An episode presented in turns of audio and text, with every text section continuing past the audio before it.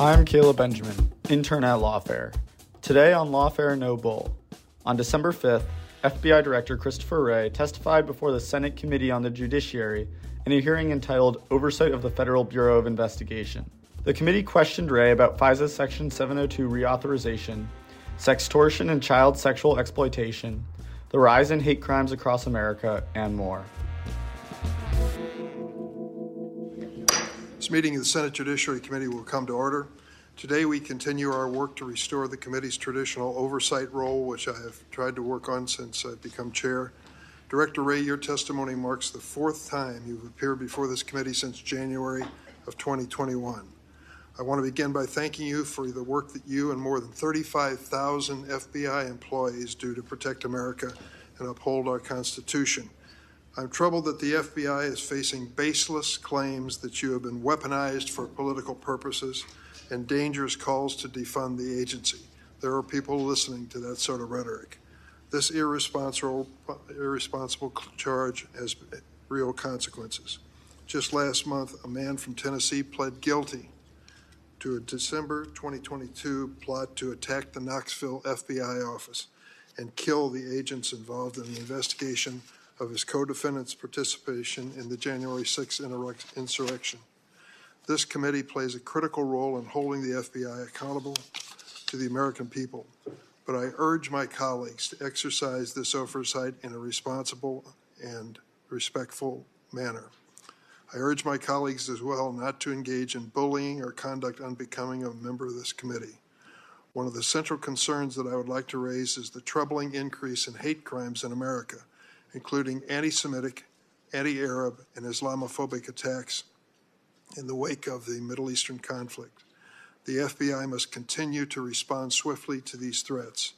In Illinois, we are still grieving the horrific murder of a six year old Palestinian American, Wadea Al Fayoume, and the violent attack on his mother by a man who targeted them simply because of their national origin.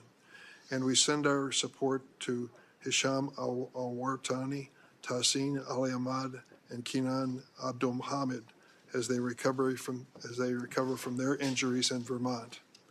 These three young men of Palestinian descent were shot while walking to dinner.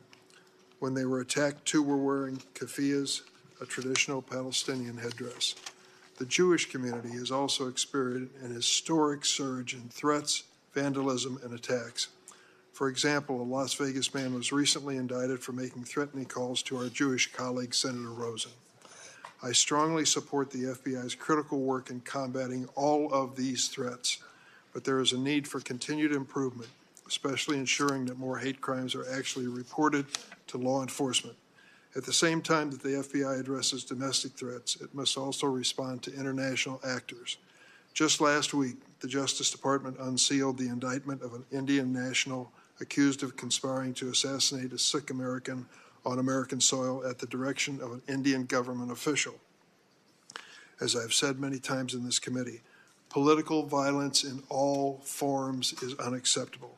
An attack on any individual based on their race, ethnicity, gender, sexuality, nationality, religion, or disability is not consistent with the values of America. Every community deserves to feel safe, and the FBI plays an important role in guaranteeing that sense of security. The threat of violent extremism is heightened by the proliferation of guns in America.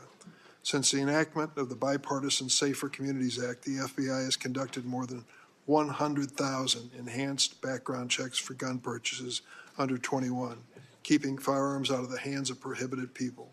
There is more work to be done. Director Wray, I want to thank you for hosting me yesterday at the FBI headquarters for a demonstration of the FBI's use of Section 702 of FISA.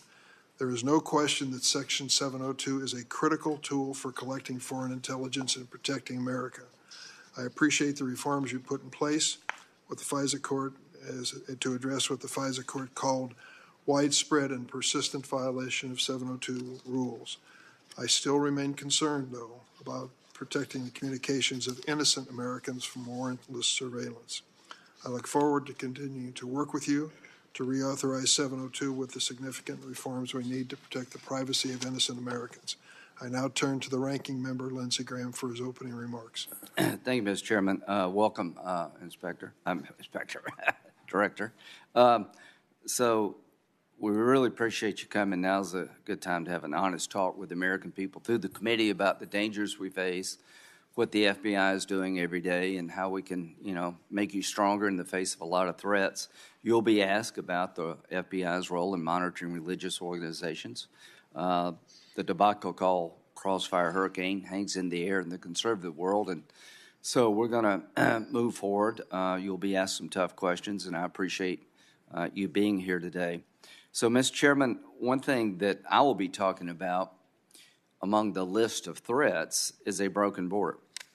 Mr. Chairman, since President Biden uh, has taken office, we've had 6.6 million encounters with illegal uh, aliens at the southern border. That's larger than 33 states. And we're on pace. The last seven days, we've been averaging about 9,500 a day. Play that out. We're looking at 3.4 million this year at that rate. That puts us at 10 million, and that doesn't count the gotaways. So we're negotiating how to help Ukraine. Count me in for helping Ukraine. A robust package to help our allies in Ukraine. Ukraine makes sense to me. Uh, upping the ability of Taiwan to defend itself makes sense to me. Helping Israel makes all the sense in the world. Border security is the fourth plank of this supplemental. Uh, we're wildly apart. The negotiations by Senator Lankford and Murphy, I appreciate their efforts. We've made great progress, I think, on asylum, but the Democratic Party seems to be unwilling to address the key problem parole. This statute is pretty clear. The Secretary at DHS has the ability to parole an individual, it's supposed to be an individual, uh, based on a case by case basis for urgent humanitarian reasons or significant public benefit. Uh, Mayorkas and people at DHS have used that provision to give parole to over 240,000 people from four countries alone Cuba, Haiti, Nicaragua, and Venezuela. It is not meant to be used in that fashion. Why are we at an impasse? Uh, the Biden administration refuses to follow the law as written refuses to give up this concept of humanitarian parole because it is their way of managing the border. Why are so many people coming now compared to before? The belief is, Mr. Chairman, if you get to America, you got a really good chance of never leaving. Catch and release is the policy. If you apply for asylum, the initial screening test is way too low and your case is to be heard years from now, you're released in the United States. Uh, you're paroled in the United States when we run out of bed space or they just want to parole people.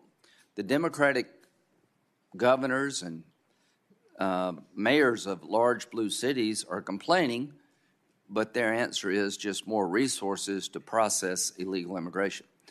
You will not get a deal from the Republican Party unless we change the policies that are leading to 9,500 on average a day coming to our border. What are we looking for?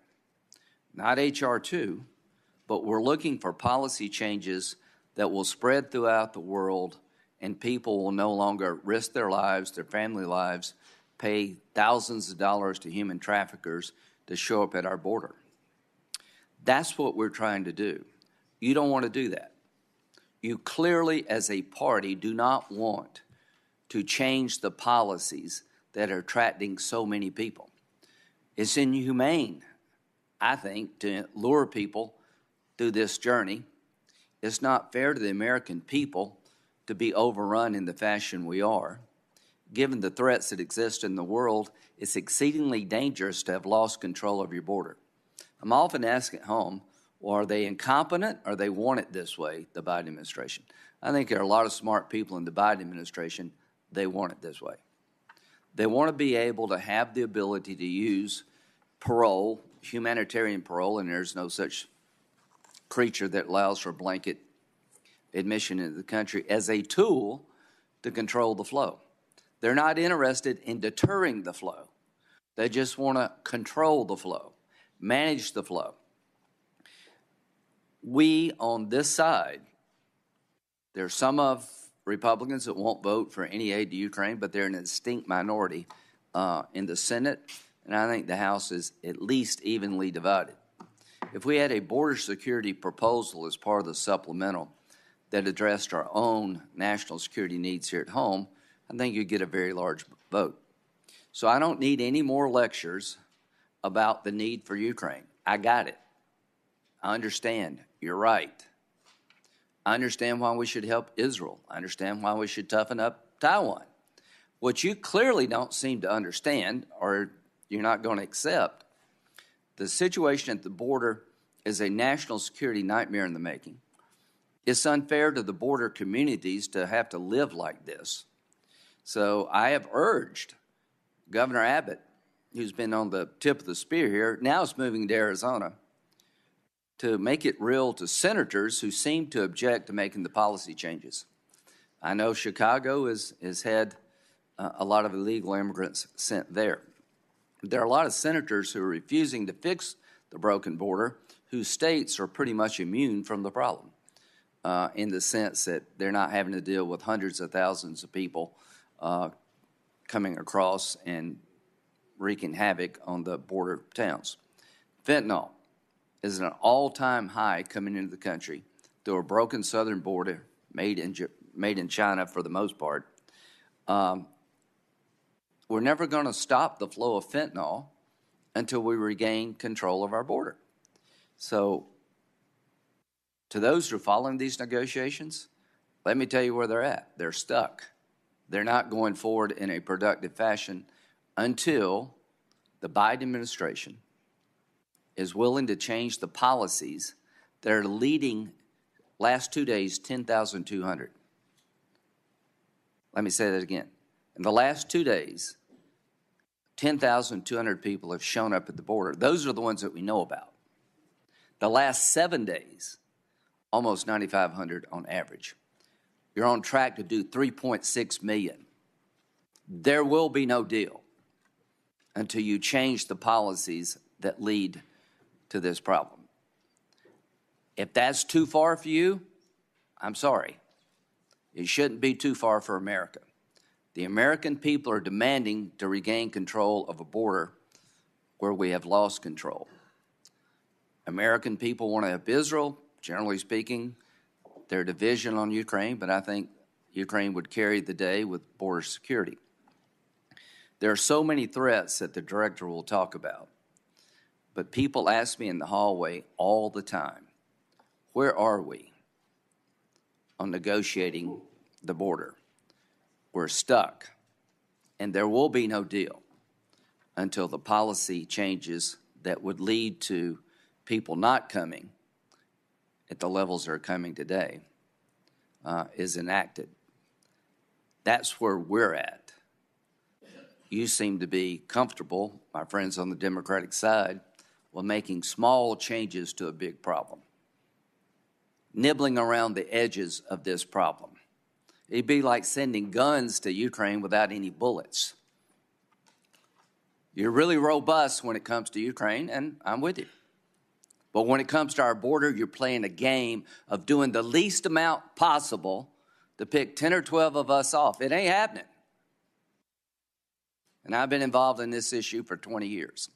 This is not about immigration reform and it needs to happen, is about securing a broken border at a time when the threats to our nation are all time high, and it started with Afghanistan. The world is on fire. Multiple fronts and getting worse every day. There will be no assistance to other nations who are deserving until we assist our own nation. So, this attitude of doing the least you can trying to pick 10 or 12 of us off is not going to work. We're united over here.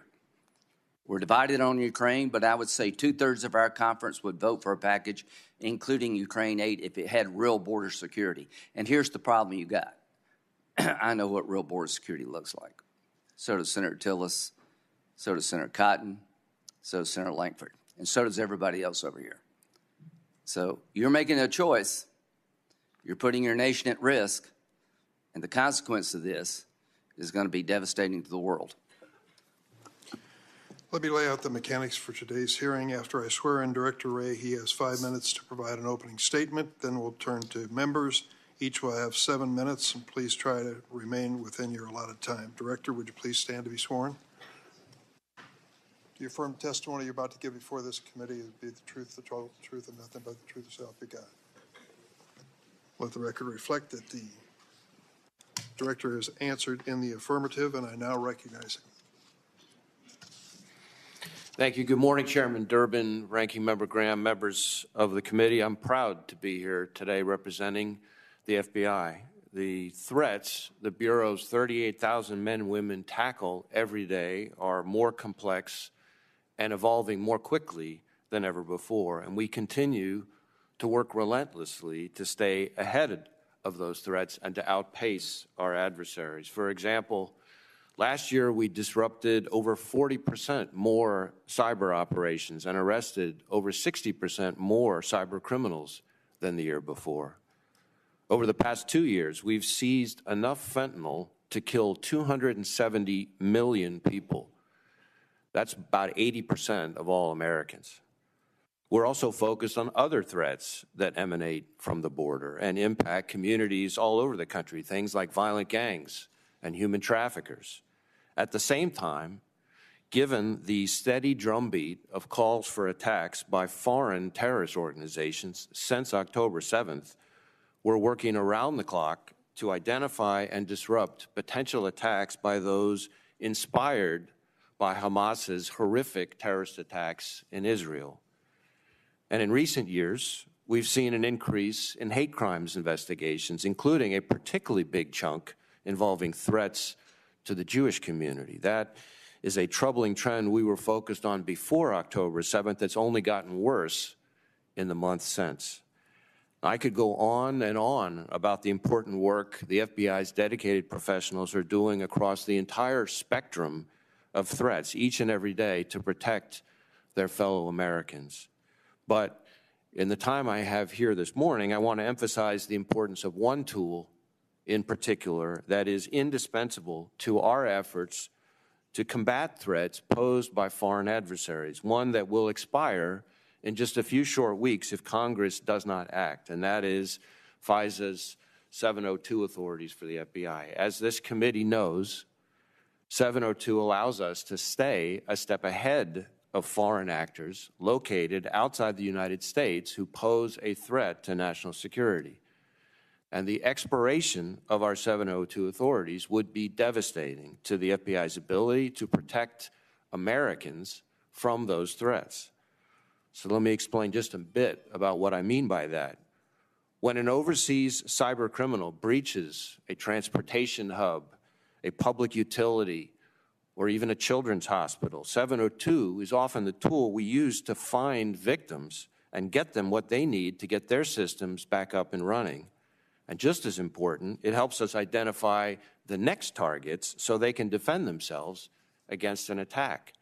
In just one recent cyber case, for instance, 702 allowed the FBI to alert more than 300 victims in every state and countries around the world. And I should add that many of those crucial victim notifications were made possible by our ability to conduct U.S. person queries of our existing 702 collection.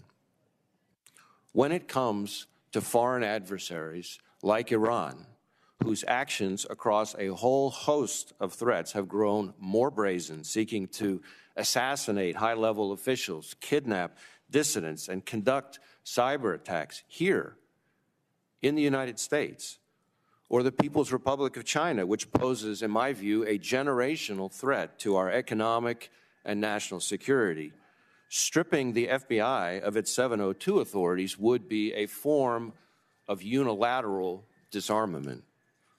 Or take the elevated threat of international terrorism.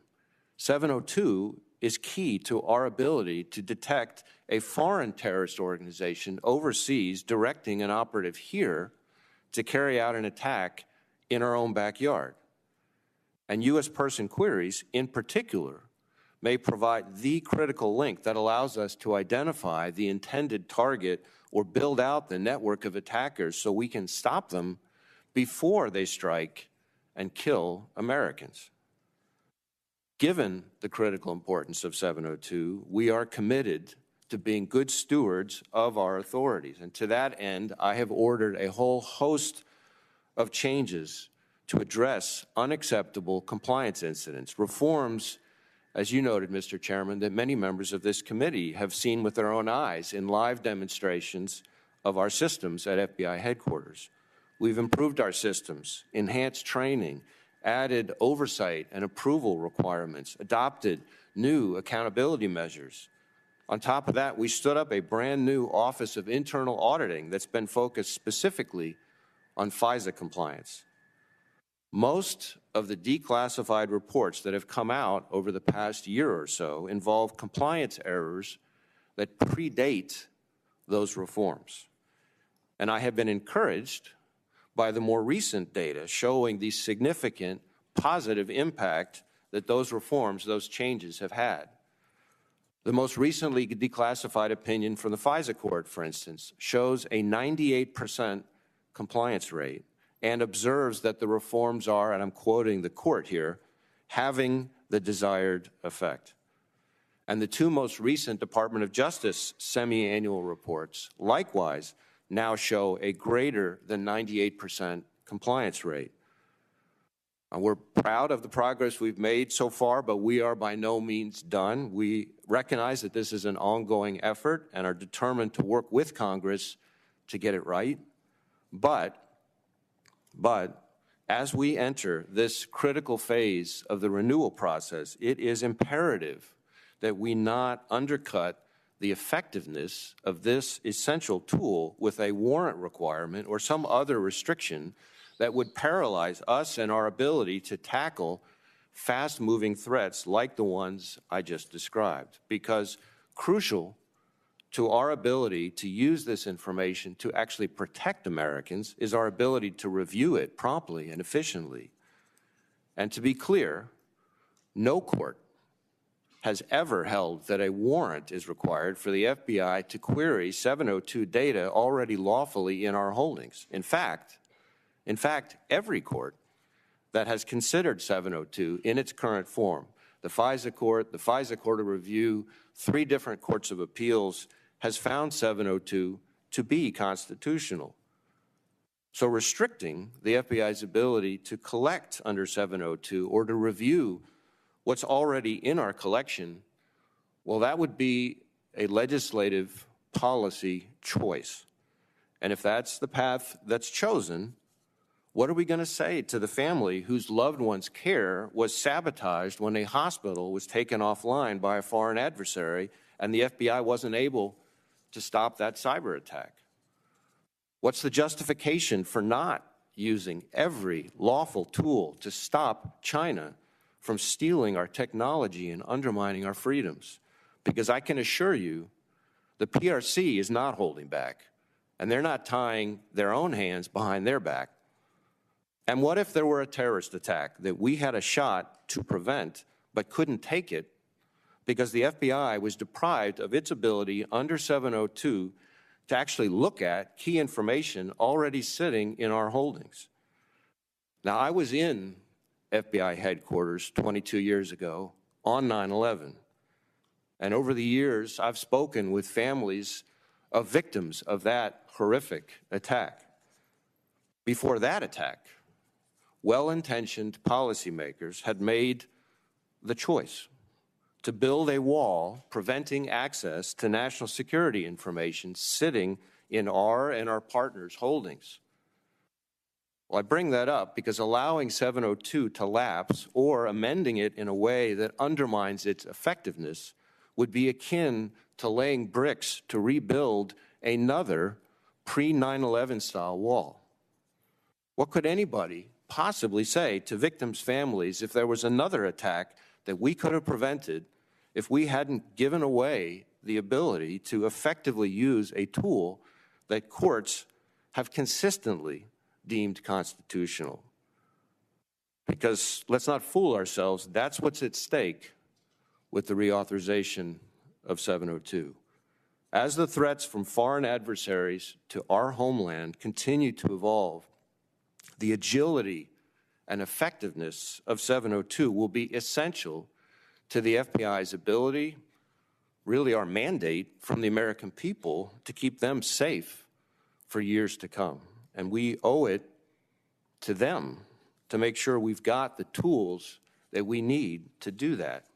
So thank you for having me, and I look forward to your questions. Thank you very much, Director. I'll start the questioning. Um, thank you for the visit yesterday to your headquarters and the demonstration of, uh, I think, true advancements in terms of 702 to try to avert any concern about constitutional issues. I still have some of those concerns, as you might expect, uh, and we have uh, proffered an alternative to the current system that we think is reasonable. It has an emergency exception in it to it, as it should, because there are issues of grave national security that can't wait even for the process to continue. Uh, and secondly, when it came to victimization, uh, we allow consent by the victim to go forward with the collection of information uh, in those situations as it should be. Since the enactment of FISA Amendment Reauthorization Act of 2018, the FBI has been required to obtain a court order for U.S. person searches in a narrow subset of cases involving predicated criminal investigations unrelated to national security. Has the FBI ever obtained a court order in order to perform a U.S. person search of 702 data in this context? Uh, to the best of my knowledge, we have not, and that's partly because that's not the way we use 702. That's correct. The answer is zero. The Office of the Director of National Intelligence Annual Statistical Transparency Report for 2020 revealed that this statutory requirement has been triggered approximately 100 times. Is that true? That I can't speak to the number. Um, I, know, I think the report in question may involve um, incidents that all occur before the reforms uh, that we just were talking about. But I, would appreciate if you take a look at that and uh, answer for the record. Let me take to another topic that has been uh, issued, discussed before this committee, and voted on several different occasions, and that's CSAM, Child Sexual Abuse Materials. Recently, the National Association of Attorneys General sent a letter to Congress asking lawmakers to study the means and methods of artificial intelligence, or AI, being used to exploit children through a generation of child sexual abuse material, or CSAM.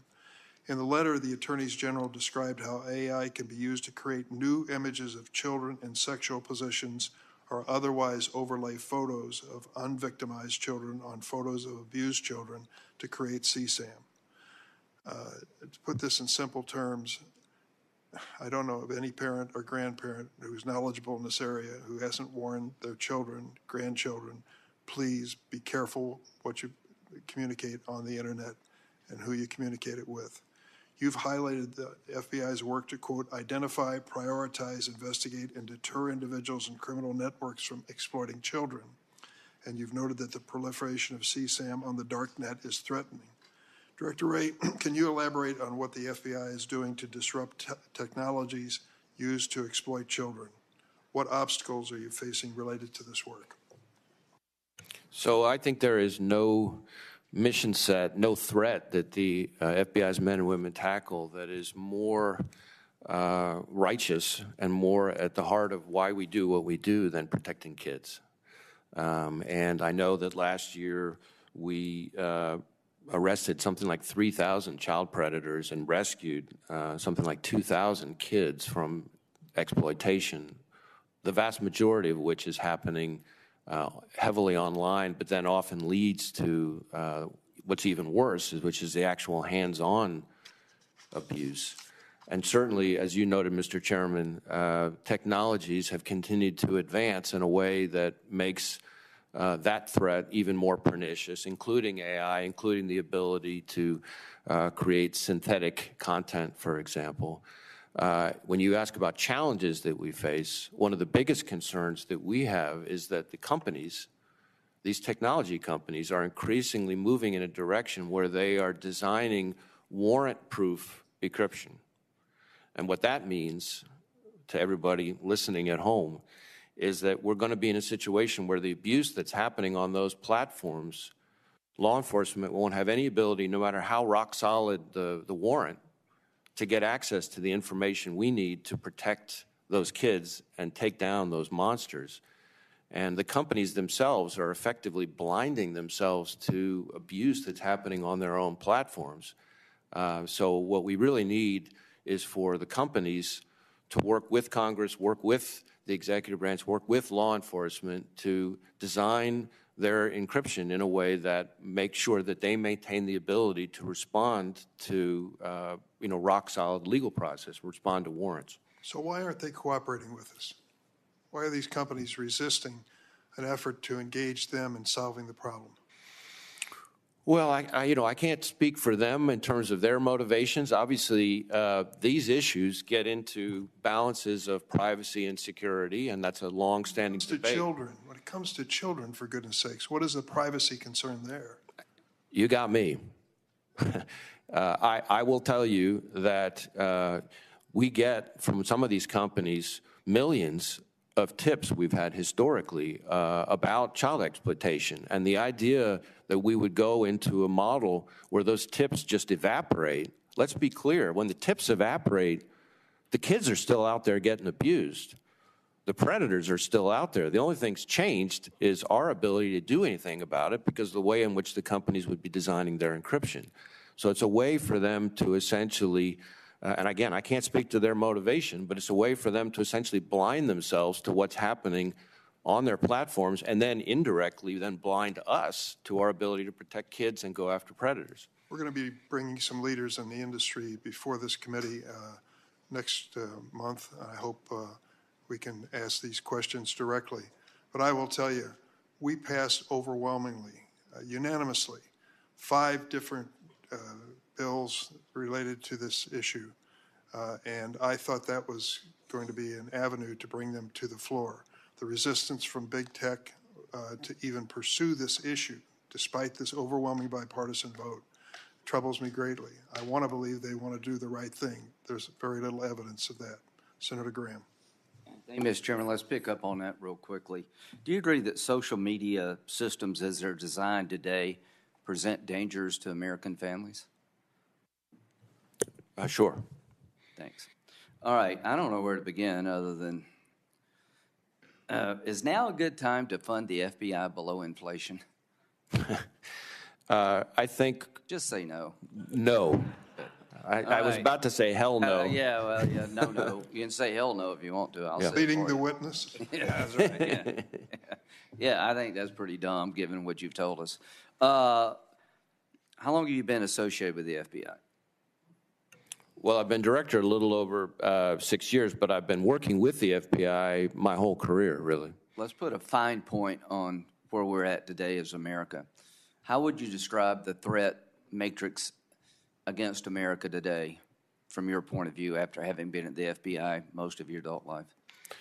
So, what I would say that is unique about the environment that we're in right now in my career is that while there may have been times over the years where individual threats could have been higher here or there than where they might be right now, I've never seen a time where all the threats, or so many of the threats, are all elevated all at exactly the same time. That's what makes this environment that we're in now so fraught and why funding our men and women who are working shoulder to shoulder with state and local law enforcement and other partners every day makes it even more important, not less. So, blinking red lights analogy about 9 11, all the lights were blinking red before 9 11. Apparently, obviously, all of us missed it. Would you say that there's multiple blinking red lights out there? I see blinking lights everywhere I turn. Okay, all right. Can't say any better than that. Uh, who's driving all these problems? Let's start with Iran. What is Iran trying to do to America? So, Iran, which is, of course, the world's biggest state sponsor of terrorism, let's start there. Um, Iran, just in the last couple of years, if you want to bring it home here to the homeland, in the last couple of years, Iran has tried to assassinate a former U.S. national security advisor on U.S. soil, has tried to kidnap and then try to kill a journalist, American journalist and human rights activist, right smack in the middle of New York City, has conducted a cyber attack on a children's hospital in New England. And for extra credit, as Director Ratcliffe and I announced in the fall of 2020, tried to interfere in the last presidential election. So I'm, that's just a start. So if that's not enough Other to than convince that, people, they've, they've been pretty good to work with, right? okay, let's look at. Uh, you said 80. We found enough fentanyl to kill 80 percent of American people. and that's just in the last two years. Okay, do you think we missed some fentanyl? Absolutely. Okay. Uh, what role does China play in the fentanyl problems America has? Well, the, I'd start with uh, China supplies most of the precursors uh, to the cartels in Mexico, which then leads to the fentanyl that comes here. Uh, and that's been talked about a fair amount, and it's a huge problem. But in addition to that, China is also responsible for an awful lot of the pill presses, manufacturing of the pill presses, which, of course, are also used. And in addition to that, a lot of people don't know this, but China is also responsible for an awful lot of the precursors for the meth that's manufactured south of the border as well. Do you see that getting better? I do not. Let's talk about Russia. What are they up to? Well, besides their unconscionable aggression in Ukraine, uh, Russia has one of the uh, most advanced, most widespread uh, cyber, offensive cyber programs in the world. Uh, they have invested in it very heavily uh, and have used it in different ways against us and our allies. Uh, they have intelligence officers here in the United States, too many by any measure. They also provide safe haven to cyber criminals who, uh, whether they're working for the Russian government or not, uh, are conducting cyber attacks against uh, you know us and our allies all over the world. So that's just a start. Okay, let's go to uh, international terrorist organizations. One of my concerns is after Afghanistan, we sort of put international terrorism on steroids. Are you concerned that international terrorism threats to the homeland are rising as the border continues to be broken? I am concerned that we are in an elevated threat environment, a heightened threat environment from foreign terrorist organizations um, for a whole host of reasons. Um, and obviously, their ability to exploit uh, any port of entry, including our southwest border, is a source of concern. You know, there's a lot of discussion about numbers, and numbers are important, but let's not forget that it didn't take a big number of people on 9 11 to kill 3,000 people. So while numbers are important, numbers don't tell the whole story. And we have seen an increase uh, in KS, so-called KSTs, known as suspected terrorists, attempting to, to cross, uh, you know, over the last five years. Would you say, kind of putting a fine point on this topic, that right now is the largest threat we face as a nation uh, from international terrorist organizations since 9 11? Well, uh, it's certainly higher than it's been in a long, long time. Let me put it that way. Because if you just look post October 7th, and, and I thought the threat was elevated before October 7th, but post October 7th, you've seen a, a, veritable rogues gallery of foreign terrorist organizations let, calling for attacks against us. Okay, so October the 7th was devastating to our friends in Israel. So your testimony before this committee, since October 7th, the uh, urging a foreign terrorist organization to attack America has gone up. Is that fair to say? Yes, the threat level has gone to a whole nother level since October 7th. Okay, folks, you're on notice. What are we going to do about it? Uh, finally,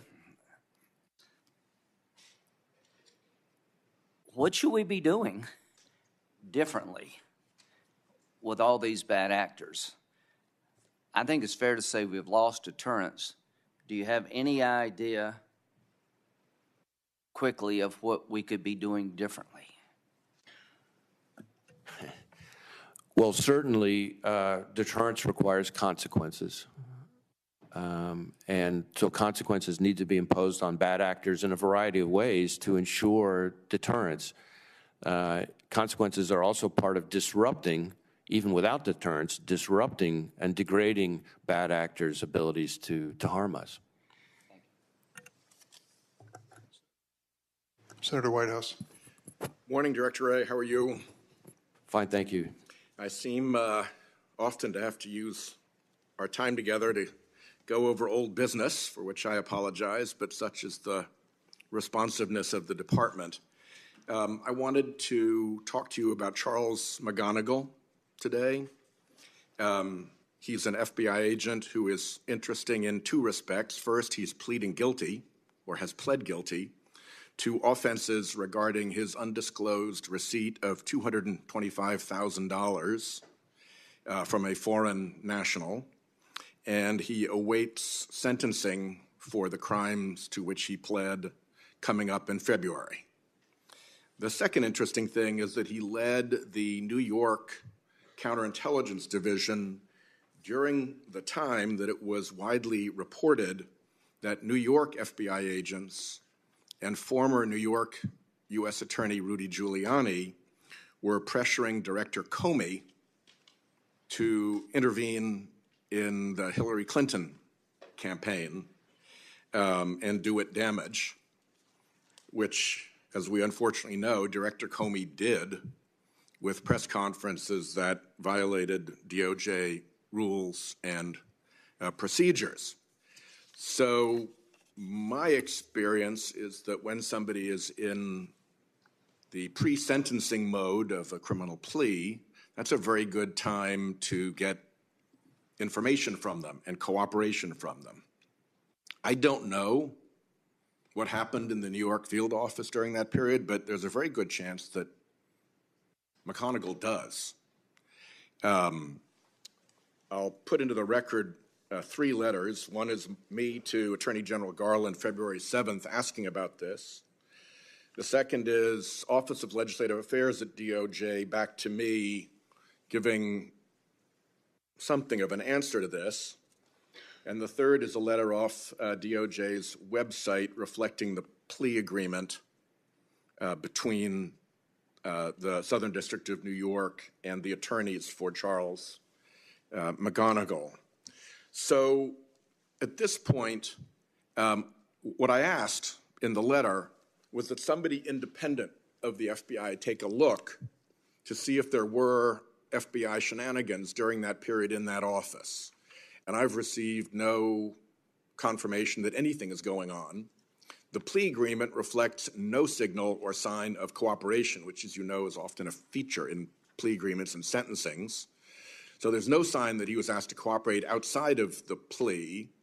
Um, I have been unable to determine whether or not the inspector general is even eyeballing this to see if uh, somebody independent from the FBI, somebody in the department, uh, should take a look. What do you know of the status uh, of this, and are you, um, would it make sense? Would it not make sense, let me put it that way, to have an independent set of eyeballs have a look at what McGonigal knows about what took place in that office at that time while he is in this helpful position of being subject to sentencing.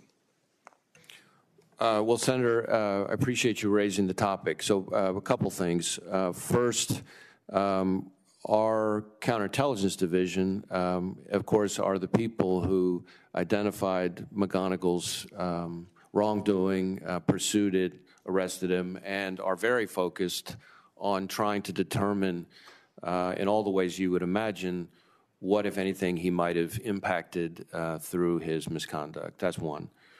Uh, second, um, there are, I think, two U.S. attorneys' offices involved, both New York, Southern New York, and the, I think, the District of, of uh, Columbia as well. So, two cases um, that are a pre-sentencing, and that his um, cooperation, if you will, could be potentially relevant to. Uh, and we are, I can tell you, I want to be a little bit careful how far I can go on this, but I, I will tell you, we have involved the Inspector General uh, as well, uh, because we, like you, I want to make sure we understand the full scope of what Mr. McGonigal uh, did and what he knows. So the DOJ Inspector General is involved. Is Or has invo- notified, It has been, has been uh, engaged with? engaged. Yeah. is- Is, yeah. Okay, well, that's good to hear. Uh, Let's go back to 702 for a moment. Um, I understand um, that 702, which was originally designed sort of for a counterterrorism purpose, has also been deployed against the international fentanyl trafficking apparatus. Is that correct? And has 702 been important in combating the international fentanyl trafficking apparatus? Uh, 702 has been important uh, in the, the fight against the scourge of fentanyl, uh, more so, I would say, by our intelligence community partners, the CIA, for example, uh, in their work overseas uh, to pursue some of the foreign uh, dimensions um, of the fentanyl crisis, which of course then have massive ramifications for communities all over the United States. Uh, So that's a success of 702. It is a success of 702. You also mentioned uh, the role of 702 in reaching out to victims of crime, of potential uh, foreign intelligence operations. Um, Could you elaborate in our last minute together a little bit more on the role of 702 in supporting the government's role in letting Americans and American companies find out that they are the victims or have been the victims of criminal and intelligence attacks and helping them work through the consequences uh, as victims? Well, in the, in the short time we have, what I would say is uh, 702, uh, especially the ability to run queries on IP addresses, email addresses, things like that, uh, is statistically right now the biggest place in which it's used is cyber attacks. So victims, overwhelmingly victims of, of Russian, Iranian, Chinese, others, cyber attacks here in the United States, 702 is what allows us to figure out which company is being targeted, maybe what the entry point is, where the bad guys are going, and allows us to then, armed with that information, rush out to those companies and alert them so that they can take steps to mitigate it before it gets potentially exponentially worse. And we find that there are a lot of instances where we're coming to companies who didn't even know they'd been breached yet. And if we hadn't had 702, both they and we would have been unwitting. If you could share. If you could share with us some actual instances, make this a question for the record. Obviously, you have to do some scrubbing to make sure that everybody's comfortable with the information being released. But I think the more we can know about actual ways in which actual individuals, even if they have to be anonymized, were helped and we see the factual circumstances, uh, that would be useful. Thank you. Thanks, Chairman. Thanks, Senator Whitehouse. Senator Grassley. Uh, You testified before the Senate Intelligence Committee that the Richmond Field Office anti-Catholic memo was, quote, "a product by one field office," end of quote. You testified before the House Judiciary Committee that the memo was, quote, "a single product of a single field office," end quote. But the Richmond memo says two other field offices of the FBI were involved and that that information had been redacted in versions provided to the Congress. Why did the FBI redact that critical information? And second, did you review the unredacted version before giving your previous testimony? So, Senator, I think that this notion that other field offices were involved is a, a garble, uh, and let me explain why I, why I say that. Uh, the only involvement of the two other field offices was the Richmond authors of the product included two sentences or something of thereabouts referencing each of these other offices' cases, and they sent those sentences about the other offices' cases to them, not the whole product, and asked them, hey, did we describe your case right? That's all the other offices had. So it was Well, a single field office's product, Did and I you stand re- by that. Did you review the unredacted memo before giving your previous testimony? I have reviewed the unredacted memo. Exactly when I reviewed it, I can't sit, as I sit here right now, tell you. Okay. In July of this year, I made public what's now known as the Biden Family 1023 FBI document. I've also written you several letters that the same, uh, about the same, mostly recently I think, October 24th. That letter of October said in part that the confidential human source in the Biden family, 1023, was not connected to known sources of Russian disinformation. That confidential human source is also reportedly a high-paid, long-term, long-running FBI source that the FBI has used in many investigative matters. According to former Attorney General Bill Barr, Barr said that 1023 was deemed sufficiently credible for further investigation. On May 31st of this year, Chairman Comer and I had a call with you. On that call, you told us that the Biden Family 23 is related to an ongoing, ongoing investigative matter. Now, very clearly, these data points show indicators of credibility.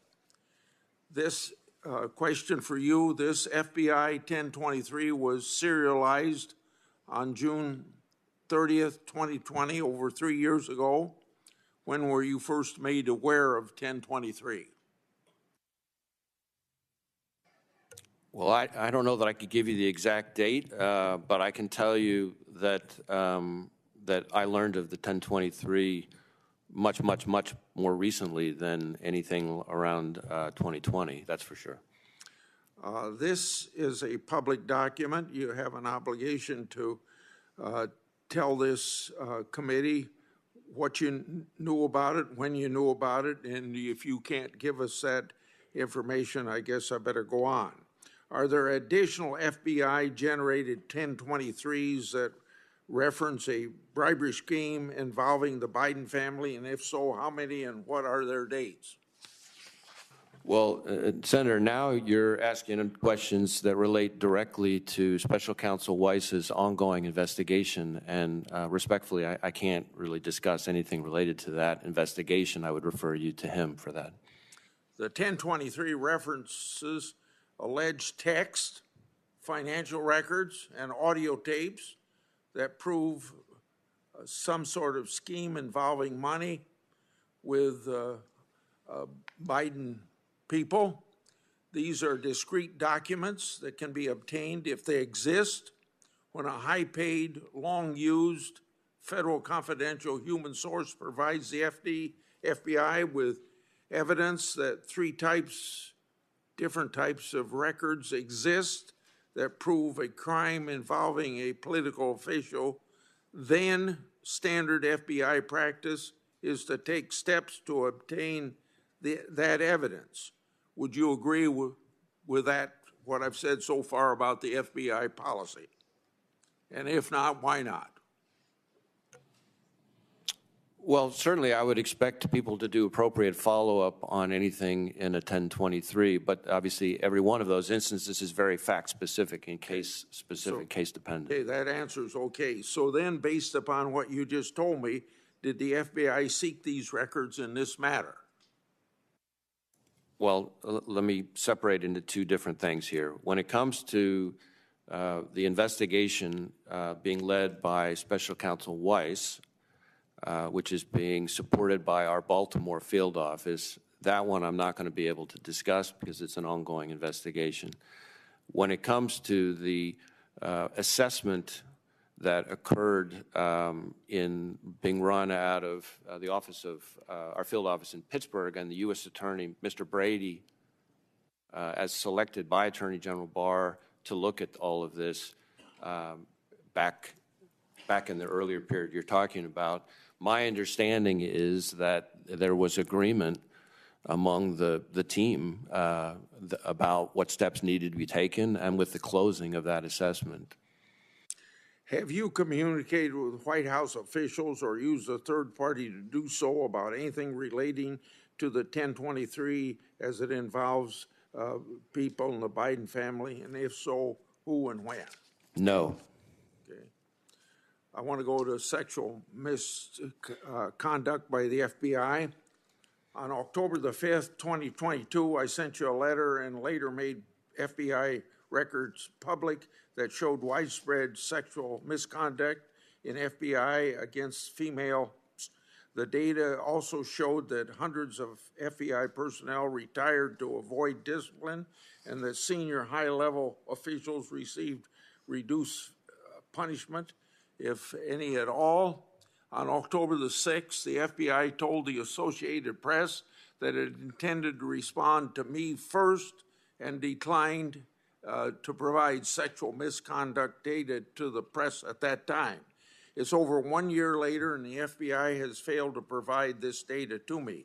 The FBI's blatant lack of action indicates it isn't taking misconduct against women in the workplace seriously. Why has the FBI failed to provide that very important data to this committee? Uh, and and when will it finally be produced, as you told the or the FBI told the Associated Press you were going to? Well, first, let me say I could not disagree more strongly that we don't take it seriously. I can tell you, I take misconduct, sexual misconduct against our own employees extremely seriously, and we've put in place all sorts of new procedures and policies to deal with that and to communicate in no uncertain terms how strongly I feel about that. As to the responsiveness to your letter, let me follow up with my team and find out where that stands. Uh, but I do want to make sure uh, that there's not any confusion, none, about how seriously I take this topic. Okay, then where's the data if that's what you're going to be willing to take it so seriously? Are we I will going follow ahead? up. I will follow up with you uh, about your letter. Thank you, Senator Grassley. Senator Klobuchar? Thank you very much, uh, Mr. Chair. Thank you so much, uh, Director Wray, for being here. Um, I want to start out with uh, hate crimes. You and I have talked about them before. Um, I have, I know, thanked you and your agents in Minnesota for their work in solving what was a clear hate crime, uh, the, with a prison sentence of a uh, bombing of Dar al Farooq uh, Islamic Center in my home state back in 2017.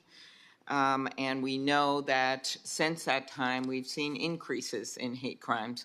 Our reports show a 216% increase since October 7 in requests for help and reported bias incidents against Mus- Muslims. Another report uh, showed a 388% rise in anti Semitic incidents um, since this time last year. Um, we know the facts. We know what happened in front of that restaurant in Philadelphia. We know that in Illinois, a six year old Muslim boy was targeted and fatally stabbed for being Palestinian American. In Los Angeles, a criminal broke into the home of a Jewish family, threatened them, and screamed about killing Jews. In Vermont, a Palestinian student from Brown University, whose parents had him stay in the U.S. rather than returning home, for safety reasons, was shot along with two of his friends. In New York, a woman was assaulted at Grand Central Terminal, and when confronted, the assailant said it was because you are Jewish.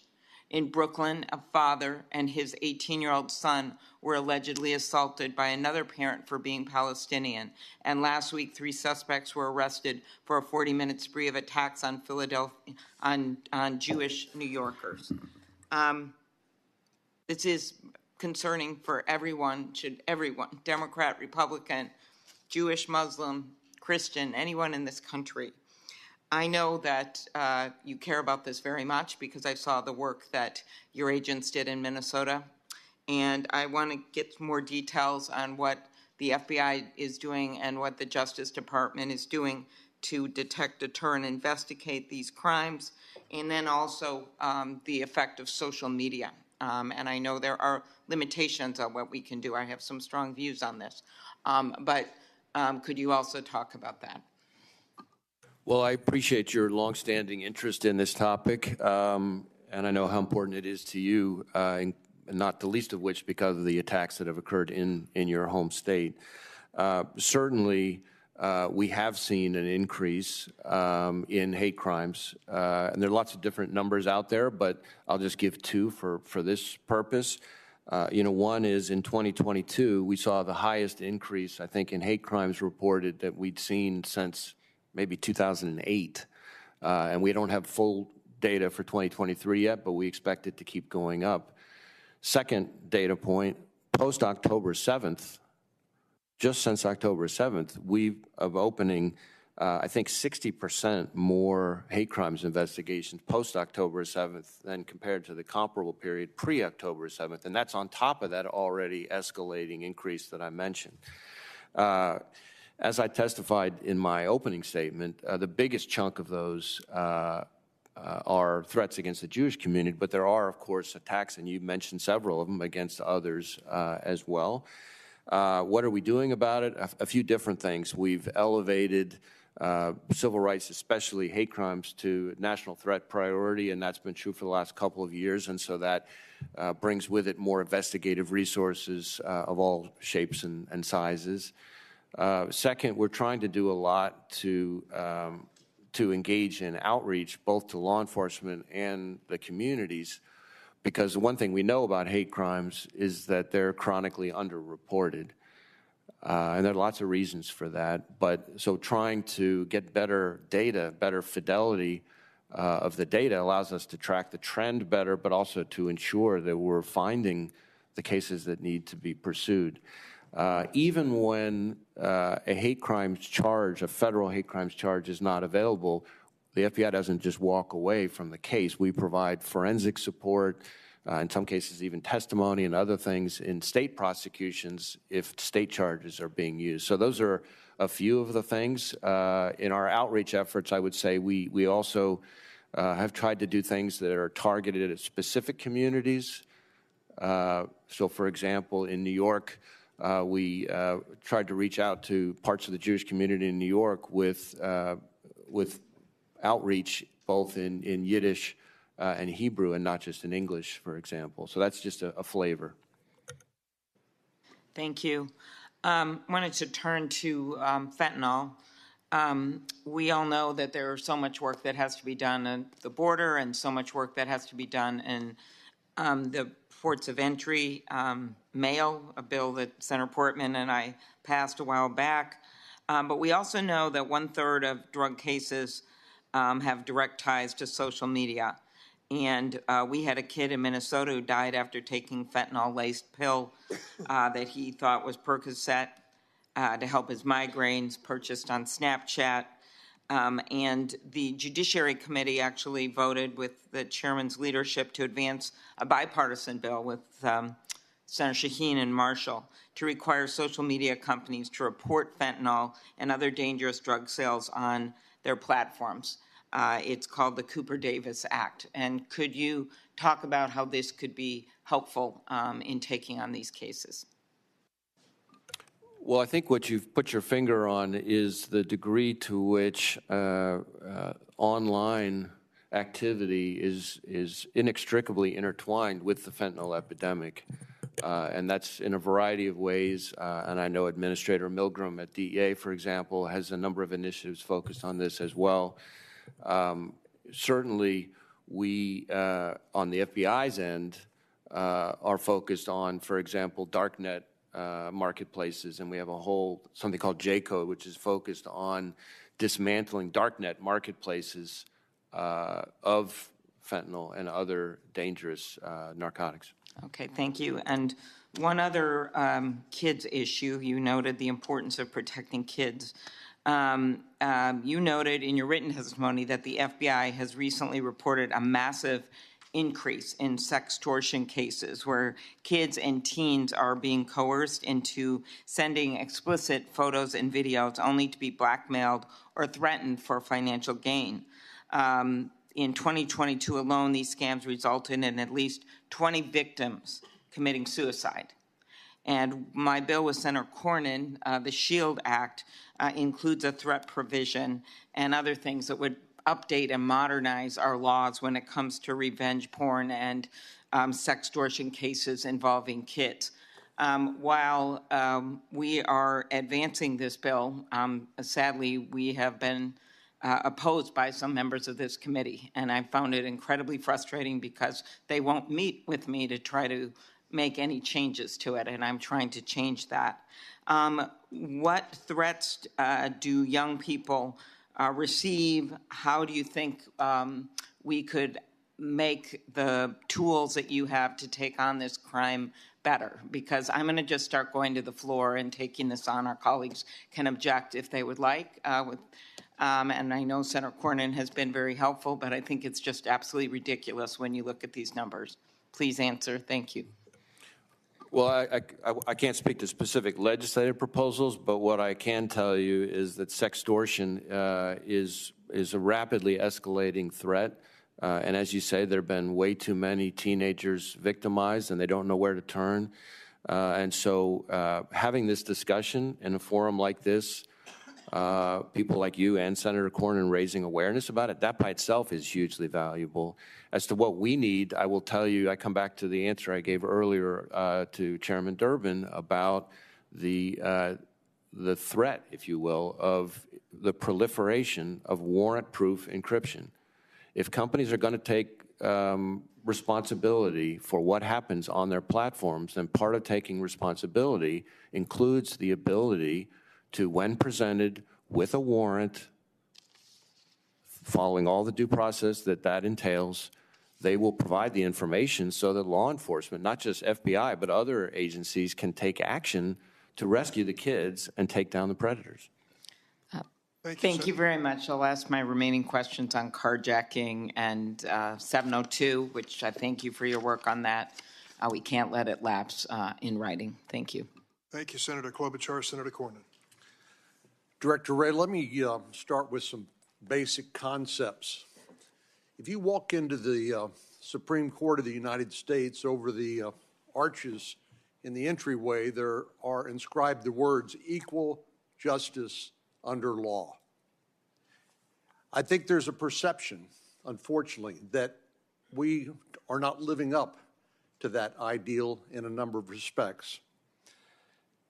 Senator Whitehouse mentioned the shameful treatment of uh, Hillary Clinton, somebody who I do not support from a political standpoint, but who was subjected to the release of derogatory information of an investigation that Director Comey and the FBI conducted involving her, and the fact that uh, he usurped the authority of the Attorney General when it comes to charging decisions and uh, made the statement he did. I think there's also a perception that President Trump was not treated fairly uh, during his time of office, particularly because of the uh, opposition research, um, things like the Steele dossier, the Russiagate investigation, uh, all of which ended up in uh, basically amounting to no charges being filed. I want to just say personally, I appreciate your willingness to take on the important task of restoring and rebuilding the reputation of the FBI. I believe the FBI is an indispensable institution in our government, but it's also a big, unwieldy institution. I think you have about 35,000 people who work at the FBI, somewhere like that, right? Uh, it's actually closer to 38,000. 38,000. And I'm personally convinced that overwhelmingly these are good, patriotic, hardworking people sacrificing, putting themselves in harm's way in order to protect the rest of America. But like any other large organization, there are going to be some bad apples, people who abuse trust and who misbehave. Can you just take uh, a minute and describe what steps that you have undertaken at the FBI to try to restore the FBI's reputation as an institution that the American people can trust to pursue equal justice under the law? Well, I appreciate the question. Let me start with a statement of principle that I hold near and dear and then explain a little bit more concretely what that means. My message from day one, and probably said every day since I've been in the job, uh, is that we need to make sure that we're doing the right thing in the right way in everything we do. Uh, and that means the importance of process and following our rules. That does not mean, and sometimes this is frustrating to people uh, of all shapes and stripes, uh, that does not mean we can guarantee the result or the outcome that somebody would like in a case. So how do I implement that principle? I have directed all sorts of changes in, the relation to the Crossfire Hurricane matter, for example. In that one matter alone, uh, I directed over 40 corrective measures, went above and beyond anything the Inspector General recommended, uh, and have implemented dozens of changes since then. Uh, you mentioned the Hillary Clinton uh, email matter. Uh, there, too, I accepted every recommendation by the Inspector General, then went above and beyond. Uh, in terms of personnel, I've installed an entirely new leadership team uh, from, from when I started. Um, as far as accountability, which is a topic that, of course, is important to a lot of people, uh, within the tools that we have available to us and the circumstances that are available to us, I have taken action. What can I do? I can, in the right circumstances, remove somebody from the chain of command, and I have. I can, when the circumstances support it, uh, have somebody's security clearance revoked, and I have. I can, when the circumstances warrant it, refer somebody to the Inspector General or the uh, Hatch Act Office of Special Counsel or, or others like that, and I have. What I can't do uh, is prosecute people, and that gets to the heart of what you referenced at the very beginning in terms of my predecessor's um, handling of the, of the Hillary Clinton matter. Um, I'm very sensitive to the fact that the, part of the reason I'm in this job is because of the distinction between the FBI director's role and a prosecutor's role.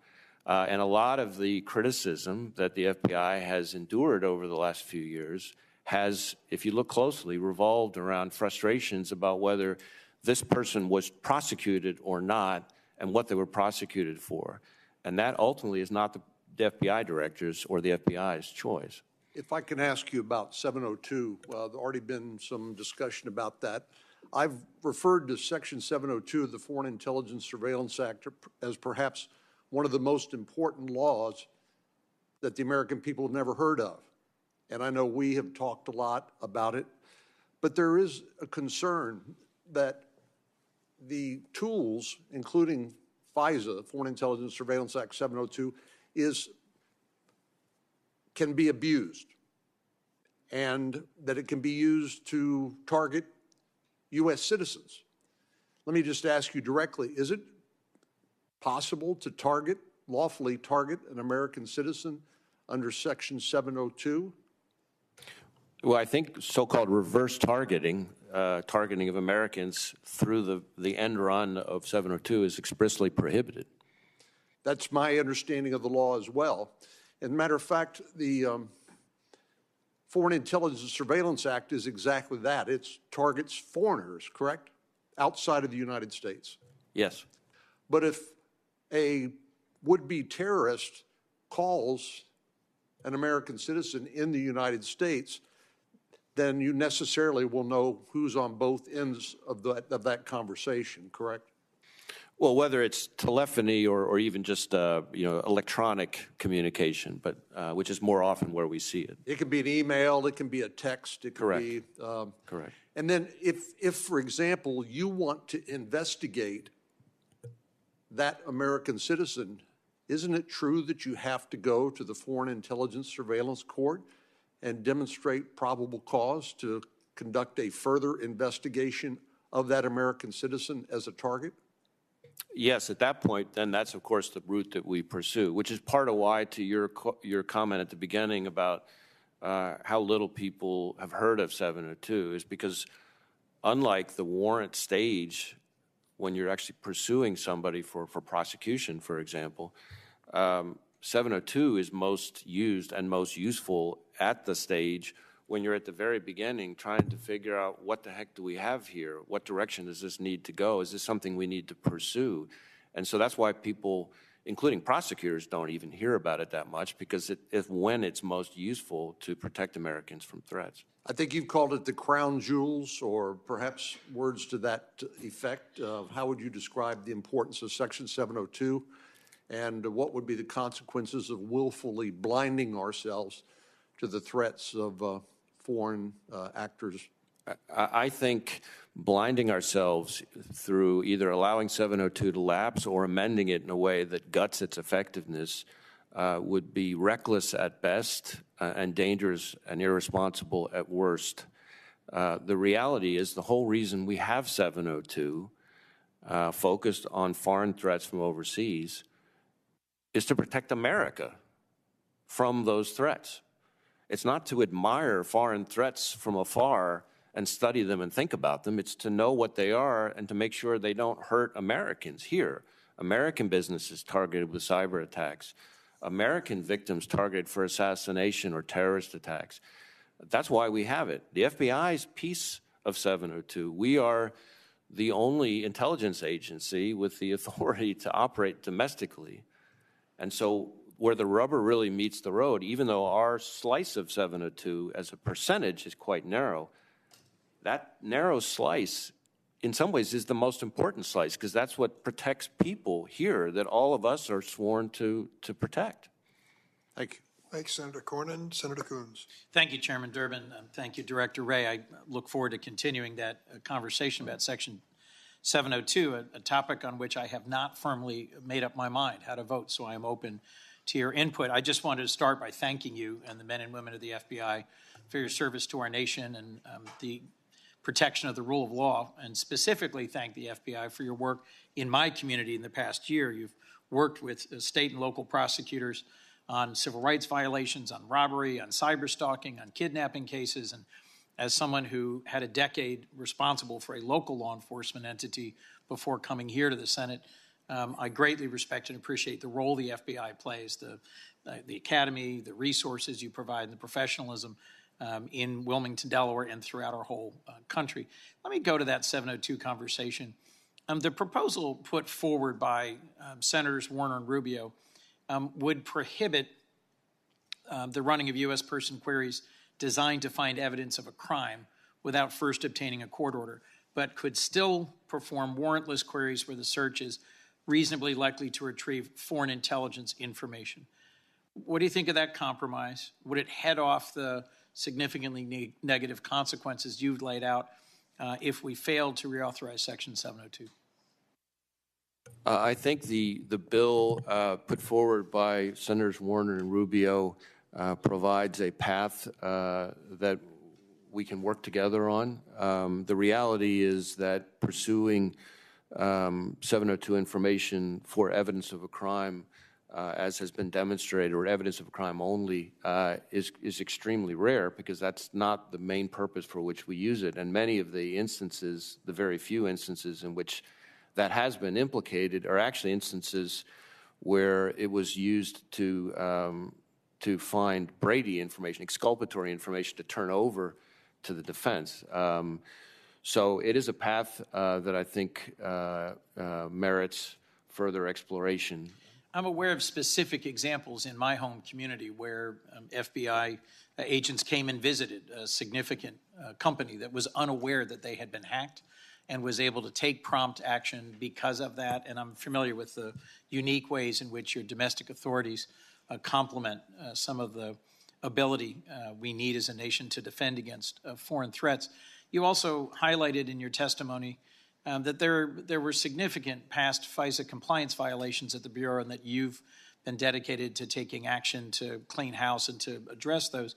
Talk to me briefly, if you would, about um, holding personnel accountable for a past misuse of FISA data and how that has folded, how that has unfolded? Well, uh, in addition to uh, a whole host of other reforms we've put in place, we uh, rolled out new accountability measures um, designed to make sure that we are capturing not just intentional or reckless compliance violations, of which there have been very, very few and, and none since 2018, um, but even which has been the vast majority of the compliance incidents we've had, even uh, negligent or uh, or careless errors. We want to make sure that we have accountability for that too. Now that's a different kind of accountability, just because the state of mind of the employee is different, uh, and that's somebody who is coachable. But we have procedures now that even for that much more good faith noncompliance, they uh, temporarily at least lose access to FISA information. And there's a whole host of remedial training and so forth that goes. And then there's escalating consequences. If they don't learn their lesson, then it, it builds from there. That's a, a short oversimplification, uh, but that gives you a flavor of the measures that we put in place. A core concern I have, frankly, is that um, a future administration or director might um, still be able to misuse authorities in this section. I have not previously voted um, to extend the authorization of Section 702. Um, But the reforms proposed in this legislation, the actions you've taken have me weighing. Um, What, if any, assurances uh, could you provide that the rules and the system will hold if we reauthorize 702, uh, even if the Bureau uh, happened to be led by an appointee who doesn't share your commitment to reform? Well, uh, we've put in place a number of things that would be uh, extremely challenging to unwind, for one. Um, we created, I created a whole new Office of Internal Auditing, for example, and brought in uh, a, uh, a former agent who had gone on to be a Big Four accounting firm partner to try to work with yet another Big Four accounting firm to help us build a uh, what I expect to be a world-class internal auditing program focused specifically on FISA compliance. In addition, there are external uh, looks and oversights. Most of the problems that have been identified over the years uh, have been identified by things like the Department of Justice's reviews. Uh, of course, there's been Inspector General reviews. Uh, the court takes a look, and that's part of why uh, I understand why people might say, well, gee, director, you, you, talk a good game, but we've had problems in the past, and, and why should we think it's different this time? And what I would say to you is don't just take my word for it. Look at what the court, the same court that's rightly taken us to task in the past, has said. That court, the same judge, in fact, uh, that's been perhaps most scathing, uh, is the one that found 98% compliance and has all sorts of language in the opinion about the reforms actually having the impact that we're looking for. So why is this time different? Because the court, the department, others taking a look at this and who have been uh, not shy about citing problems in the past, they've found this progress. Thank you. Two other issues I'm going to raise briefly. Um, first, um, the importance, the urgency of the nonprofit security grant program as your testimony uh, highlights, anti Semitic and anti Muslim hate crimes uh, have risen sharply in the United States um, following Hamas October 7th attacks in Israel. And I think it's urgent that we add several hundred million dollars to the nonprofit security grant program, whether in the supplemental or in our regular appropriations process. And I'm hoping that my colleagues, many of whom co sponsor the Platform Accountability and Transparency Act, will recognize that the, the huge wave um, globally of views of Hamas circulated social media content in the wake of October 7th um, deserves a tough look about whether the algorithms used by social media platforms promoted this content, whether it was targeted uh, to certain groups. A last point I'll make in closing, Director, is that um, your written testimony says that um, economic espionage and foreign intelligence gathering by the PRC present, and I think I'm quoting, the greatest long term threat to our nation's ideas, innovation, and economic security. I couldn't agree more. Um, I think it's critical that our response to IP theft by the PRC and other players be coordinated. I'm glad to learn the FBI is leading investigations for the DOJ and the Commerce Disruptive Technology Strike Force in collaboration. Uh, and I am urging uh, our caucus leader to take up and confirm the nominee for the Intellectual Property Enforcement Coordinator, Deborah Robinson, a position that has been vacant for far too long. Director, thank you for your testimony today and for your service. Thanks, Senator Coons. Senator Lee. Thank you, Mr. Chairman. Thank you, Director Wray, for being here. In a report issued uh, declassified in August of 2021, the Director of National Intelligence stated, quote, FBI personnel conducted multiple queries of an individual who had the same last name as the FBI personnel conducting the query. And on further investigation, what they learned was that this uh, query was made after this uh, analyst at the FBI had a conversation with his own mother, and his mother expressed suspicions about his father having an affair, cheating uh, uh, uh on her uh, having an affair with another woman. And so, as a result of that, um, they looked into it, and the, the, this particular analyst admitted that he ran the queries because of this tip from his mother that his dad was having an affair.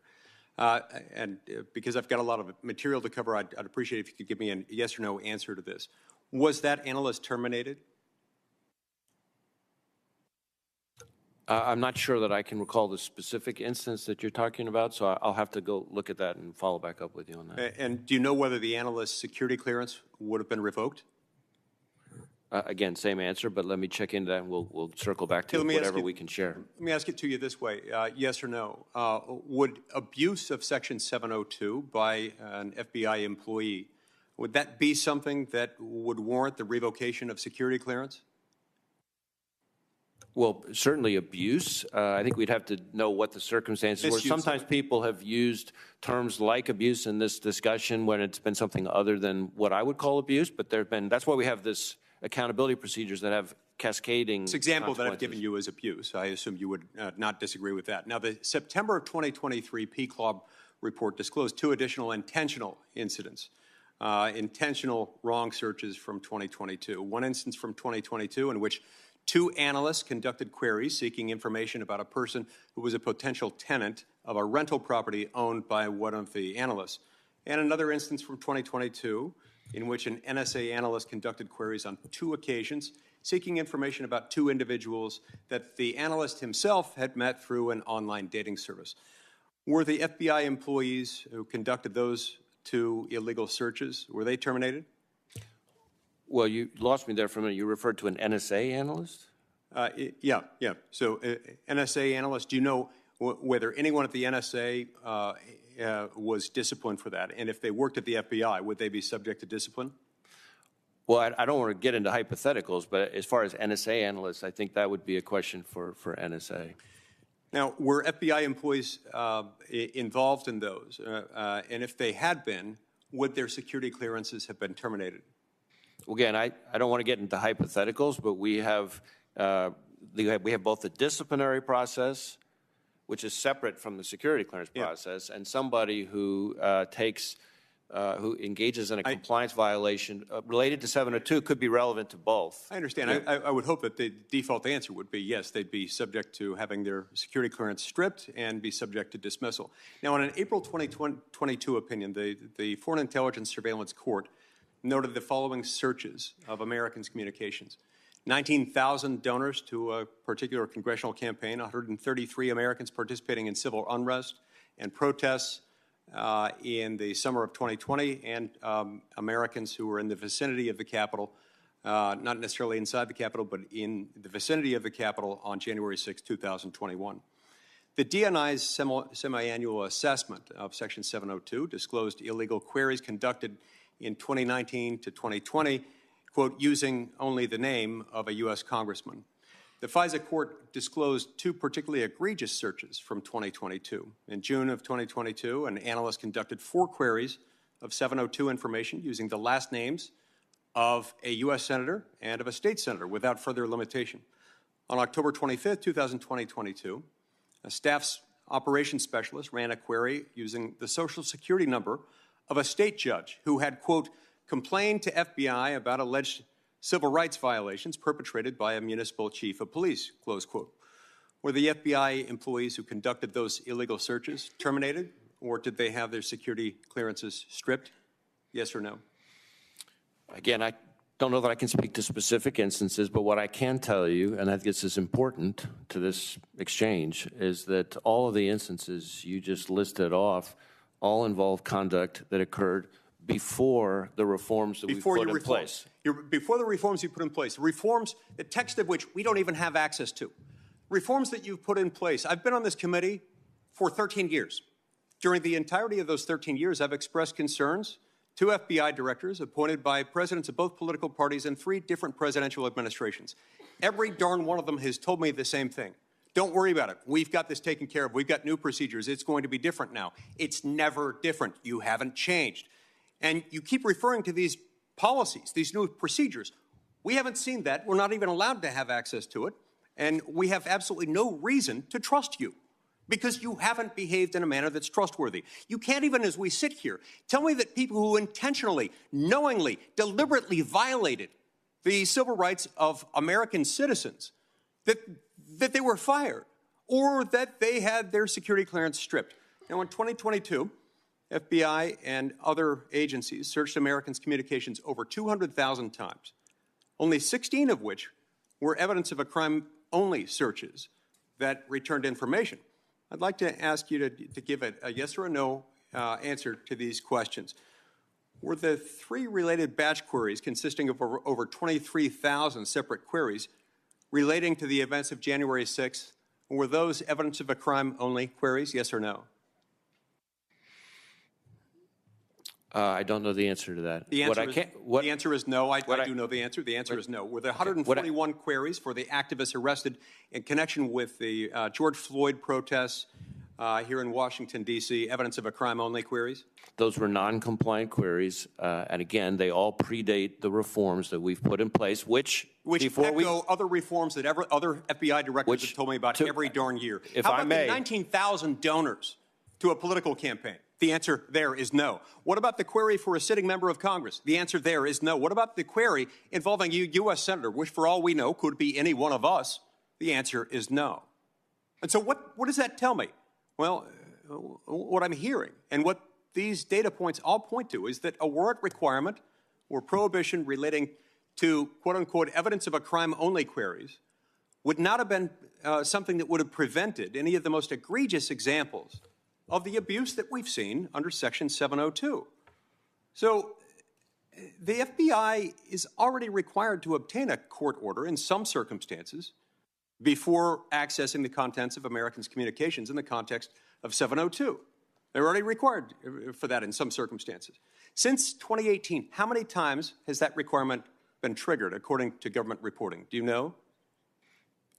You're talking about the so-called F2? Yes. Yeah, uh, how many times has it been triggered? Yes. I think it, I think there've been two instances where, I think is maybe the number. 100, Uh, yeah. 103. 103 times it's been triggered. And out of those 103 identified times, uh, the FBI should have obtained a court order. How many times did the FBI actually obtain one? Do you know? But That, I think the answer is none. Zero. So you're telling me that the FBI has completely ignored the limited court order requirement that it's already subjected to. You have the audacity to come here and you told us that getting uh, adding a warrant requirement to 702 even for queries involving US persons on US soil that that would amount to some sort of unilateral disarmament. That you have a lot of gall, sir. This is disgraceful. The 4th Amendment requires more than that and you know it. I know every single time for centuries, even prior to the founding of this country, there were similar protections built into the laws of the United Kingdom before we became a country. Even then, the government was making the same darn argument you're making today, which is it's too hard. This would make it hard for the government. It's why we have a constitution, sir, and you must comply with it. Mr. Chairman, may I respond briefly? When you ask why are things different this time, I would point you again to the findings of the court and the department themselves, both of which have not been shy about identifying some of the same instances that you cited in our colloquy. They themselves have observed the effectiveness of the reforms, which is why the uh, pre versus post date of the reforms becomes very significant. So that's number one. Second, Second, uh, as to your claims about constitutionality, I would point you back to what the case law actually shows on this subject, which is that no court has found 702 in its current form to be uh, unconstitutional, and every court to have looked at it has found it to be constitutional. Well, and last point. How lucky for you, point- because no one has standing to do that. No one knows when they're being surveilled. Yeah, that- that is not an argument, last, sir. Last point, Mr. Chairman, uh, is that in some of the instances, and you went through a number in your uh, questions, in some of the instances in particular that I know about, uh, those are instances where the queries were run in order to get to a public official member of Congress to warn them about foreign influences targeting Yes, them. And a warrant would not have enabled that. We Yeah. call those consent searches. And consent searches do not require a warrant, sir, and you know that.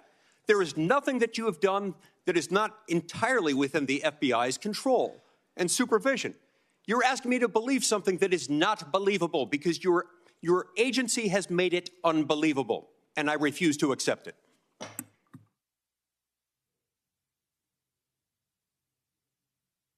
Blumenthal.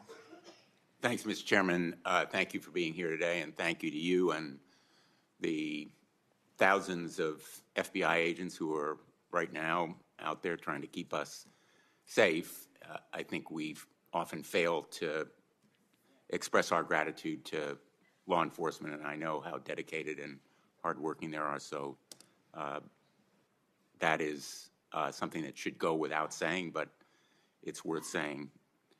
Uh, Mr. Director, I, I want to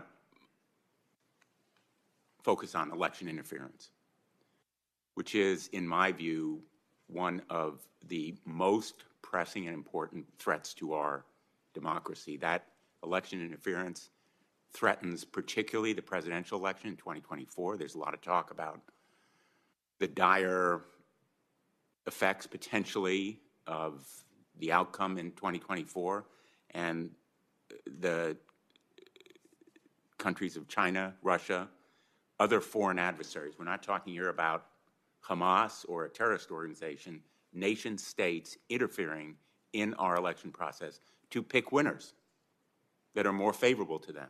There's no secret here, no mystery about who would be more favorable to Vladimir Putin or to Xi in Ukraine or Taiwan. And uh, I'd like to know from you whether you view election interference by these nations as a potential threat in the coming presidential election. Uh, we're, we're, keenly focused on the risk that foreign adversaries, uh, whether it's Russia, whether it's China, whether it's Iran, or others, uh, would seek to interfere uh, in our elections. You've said that all threats are elevated at exactly the same time. This one seems to me much more elevated than we've seen in any recent election. Am I right? I think it's fair to say that they are elevated uh, from where they were before. And, and, just to elaborate just slightly on that point, obviously we saw, and it's not disputed, that the Russians tried to interfere in the in the 2016 election, uh, and then continued. But what we've seen since then is other adversaries attempting to take a page out of the Russians' playbook, which is why, for example, I point to the uh, uh press conference that Director Ratcliffe and I did in the fall of 2020 about the Iranians' efforts to interfere in that election. Uh, more recently, we've had an indictment involving the Chinese government attempting in a very uh, aggressive way to interfere in a particular congressional candidacy. Um, first trying to dig up dirt on the candidate, then when they couldn't find it, to make up dirt on the candidate, and then when they couldn't find that, uh, openly talking about how to uh, inflict physical violence on the candidate. That's a pretty stark form of election interference. You are focused rightly on this problem as an urgent and exigent one for the United States of America, correct? Yes, sir. And what can we do in Congress to support this effort? What additional powers do you need? Do you need more resources? It seems to me that our democracy is on the line here. And uh, all of the speech making, all of the rhetoric that we're expressing today go for naught if we lose our democracy because China, Russia, Iran, these nation states have a free field to interfere with our election. Well, I, I, think there's a couple things. There's on the money side, uh, in terms of appropriations, we are not in an environment where any of the threats uh, that we're seeing, uh, as part of my exchange with Senator Graham, uh, are going backwards. Uh, they're all elevated and increasing. Uh, so now is not a time to go backwards in terms of the funding of the FBI across cyber, counterintelligence, and a whole host of other issues. But second, we've talked about 702. 702 is, of course, focused on foreign adversaries, many of these same intelligence services, uh, and their ability to engage in malicious foreign intelligence operations. And, and that's why reauthorizing 702 in a form where it can be used is important to that threat among a whole host of other foreign threats. Uh, there are now uh, Fifth Circuit decisions, the courts are making decisions, that if upheld would create additional obstacles to your enforcement against foreign interference. Are you concerned about the Fifth Circuit saying, in effect, that you can't communicate with social media to alert them to threats? Well, of course, as you know, this is the subject of uh, ongoing litigation. Uh, the uh, findings of the lower courts in that litigation uh, are things that are hotly contested uh, through the department's filings. Uh, and as you know, the department has asked the Supreme Court to not only stay uh, that injunction, but to grant cert, and it has done both. Uh, I will say, I think this is important for people to know, it is not seriously disputed that our foreign adversaries have tried and are continuing to try to interfere uh, in our elections. And it is not seriously disputed that those foreign adversaries are using social media, including U.S. social media platforms, as part of that effort. And historically, our work in this space has enjoyed widespread bipartisan support. In fact, President Trump himself, rightly, uh, in 2018 or 19, uh, issued an executive order on this very subject, calling it a national emergency. SSCI, the Senate Intelligence Committee, on an overwhelmingly bipartisan basis, uh, identified much the same and called for more engagement, more engagement with social media companies, not less. The key, the key is making sure that it's done in the right way, and that's what we're committed to do. Focused on the hidden hand of the foreign actor, not on the content itself posted. But just so everyone is aware, uh, Director Wray, Facebook announced, and I'm quoting, that the threat sharing by the federal government in the U.S. related to foreign election interference has been paused since July, end quote. That is a profoundly troubling change that threatens our national security. The FBI and other law enforcement and intelligence agencies are, in effect, handicapped, they are straitjacketed by this ruling, and on that score and on so many other areas where election interference is not just imminent, it's ongoing, it's real and urgent, a clear and present ongoing threat to our democracy. And I hope that my colleagues will heed your warning. It's expressed in characteristically understated terms, but I think it is a profoundly important warning to this committee and to the country. Let me uh, ask you about, just in the brief time I have left, hate crimes, the rising incidents. Uh, I am deeply disturbed, as are many of my colleagues, about what's happening on college campuses. Free speech has a place, obviously, on campuses. Intimidation, physical threats, violence do not. Are you satisfied that the leadership of our colleges and universities are doing enough to stop violence and physical intimidation? Well, it's hard to paint with a broad brush. Uh, I know that we are working more closely than ever with leadership of universities to try to increase their awareness and their resolve on this subject. Um, and we now have campus liaison uh, responsibilities assigned to a specific agent in every field office to try to, as part of that effort. Um, and certainly we have seen uh, transnational repression, for example, from some of these same foreign adversaries we were just talking about occurring uh, on campuses and not just in other parts of America. Have you seen Hamas do that? I'd have to think about that one uh, speci- Maybe you can specifically. respond Yeah. in writing. Thank you, Mr. Chairman. Thanks, Senator Blumenthal. Senator Butler?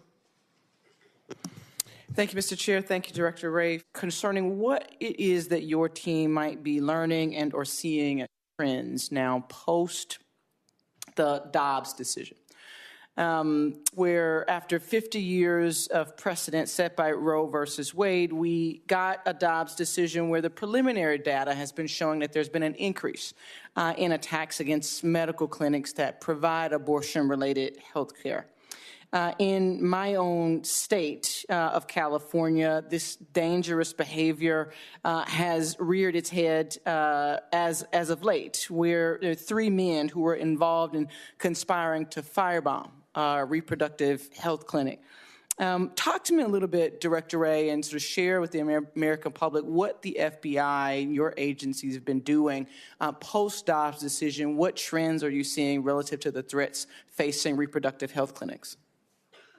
Uh, sure, happy to take that on. Uh, some things you will probably expect, uh, some things you might not expect. Um, in the category of things that you might expect, uh, certainly uh, we continue to see violence uh, against a variety of establishments uh, motivated by views on abortion. Uh, and you've mentioned a few cases in your question. Uh, and we pursue those cases uh, through, on the criminal side, through the FACE Act, uh, and in some instances, if there's uh, more of a, a, terrorism angle. We might be pursuing explosive charges or what have you through our Joint Terrorism Task Force. That part you would probably expect, and that continues apace. What you might not expect, though, uh, is that of the investigations uh, that have been opened uh, based on tips and leads and activity that we've seen since the, the leak of the, the Dobbs decision, is that actually we've seen a huge uptick in violence against pro life facilities, uh, not just abortion clinics and so forth. Uh, and we just recently had a case where we had an individual who had tried to firebomb uh, a pro life facility in Madison, Wisconsin. Uh, and our folks did some great work uh, with DNA off of a burrito to be able to, uh, to apprehend the suspect. Um, and so uh, we've seen violence on both sides of the issue. And I, the reason I bring that up is because it's important for Americans to understand that I don't care, we don't care what side of, uh, of the abortion issue you're on. You don't get to engage in violence to express your views. That's where, that's where we get involved, and that's where the line gets crossed. Are there, um, let me move to a, a, different topic. There has been a lot of conversation, a lot of questions asked um, of you today that you've responded uh, to relative to the increase in um, hate crimes directed towards the Jewish community, directed towards the Muslim community, and I, I, too join my colleagues in the in the concern and appreciate the work of the FBI uh, in those areas. And um, the last time you were before this committee, I asked you specifically about hate crimes directed towards the LGBT plus community there's uh, data that continues uh, to illuminate the fact that there's increased hate crimes directed towards the AAPI community in the in the country, uh, and it has continues to be noted and documented the rise in hate crimes directed toward Black Americans in the country. Here's my question: What uh, are the what is the work the FBI is doing directed towards hate crimes generally? Um, what are you doing? What can you be do? What can you do, and what can we do as a Congress, as a committee, uh, to better equip you to um, help to increase both the reporting um, as well as the prevention uh, of these of these crimes uh, directed, motivated by hate? Well, I, I, can speak more to what we can do uh, and what we are doing, uh, both on the investigative side uh, we're making a conscious point of trying to uh, work with our law enforcement partners to find the cases, uh, to pursue them, even if federal charges, because of the uh, particularities of what the federal statute requires, even if federal charges are not easily prosecutable, if state charges are brought, then we we don't just check out. We, FBI, continue to help our state and local partners to ensure that there's accountability and justice brought through state charges. Uh, we have elevated uh, civil rights crimes, including specifically hate crimes, as the highest priority within those to a national threat priority uh, over the last couple of years, and that has uh, increased the amount of resources we can devote to it. Um, in addition, uh, you mentioned reporting and prevention. One of the things we know about hate crimes, really across the whole spectrum of victims, uh, is that they're underreported. Uh, and so uh, one of the things that, that we're doing uh, and other public figures could do uh, is to try to reach out to individual communities to educate them about hate crimes and where they can go to report it. So if they're a witness, a victim, uh, they know where to go and what to do about it. We also engage with local law enforcement because sometimes they don't necessarily recognize what to do with uh, with individual fact patterns that might uh, become a hate crime. So those are some of the things uh, that we're doing to try to increase the fidelity of the uh, of the statistics on this, because that helps us identify trends and figure out how to allocate resources and investigative priority. Uh, so it's it's investigative, it's support, it's outreach, it's education, raising awareness. Last question, the last question that, that I have, Director Wray, thank you for that. Um, since I've been uh, a member of this body, you've uh, this is the second time that I've got the opportunity to talk with you, and and each time, uh, each instance, you have raised your concern um, and heightened awareness about the potential threat of violence uh, directed towards this country from other nation states. I want to talk a little bit about attacks on our electric grid.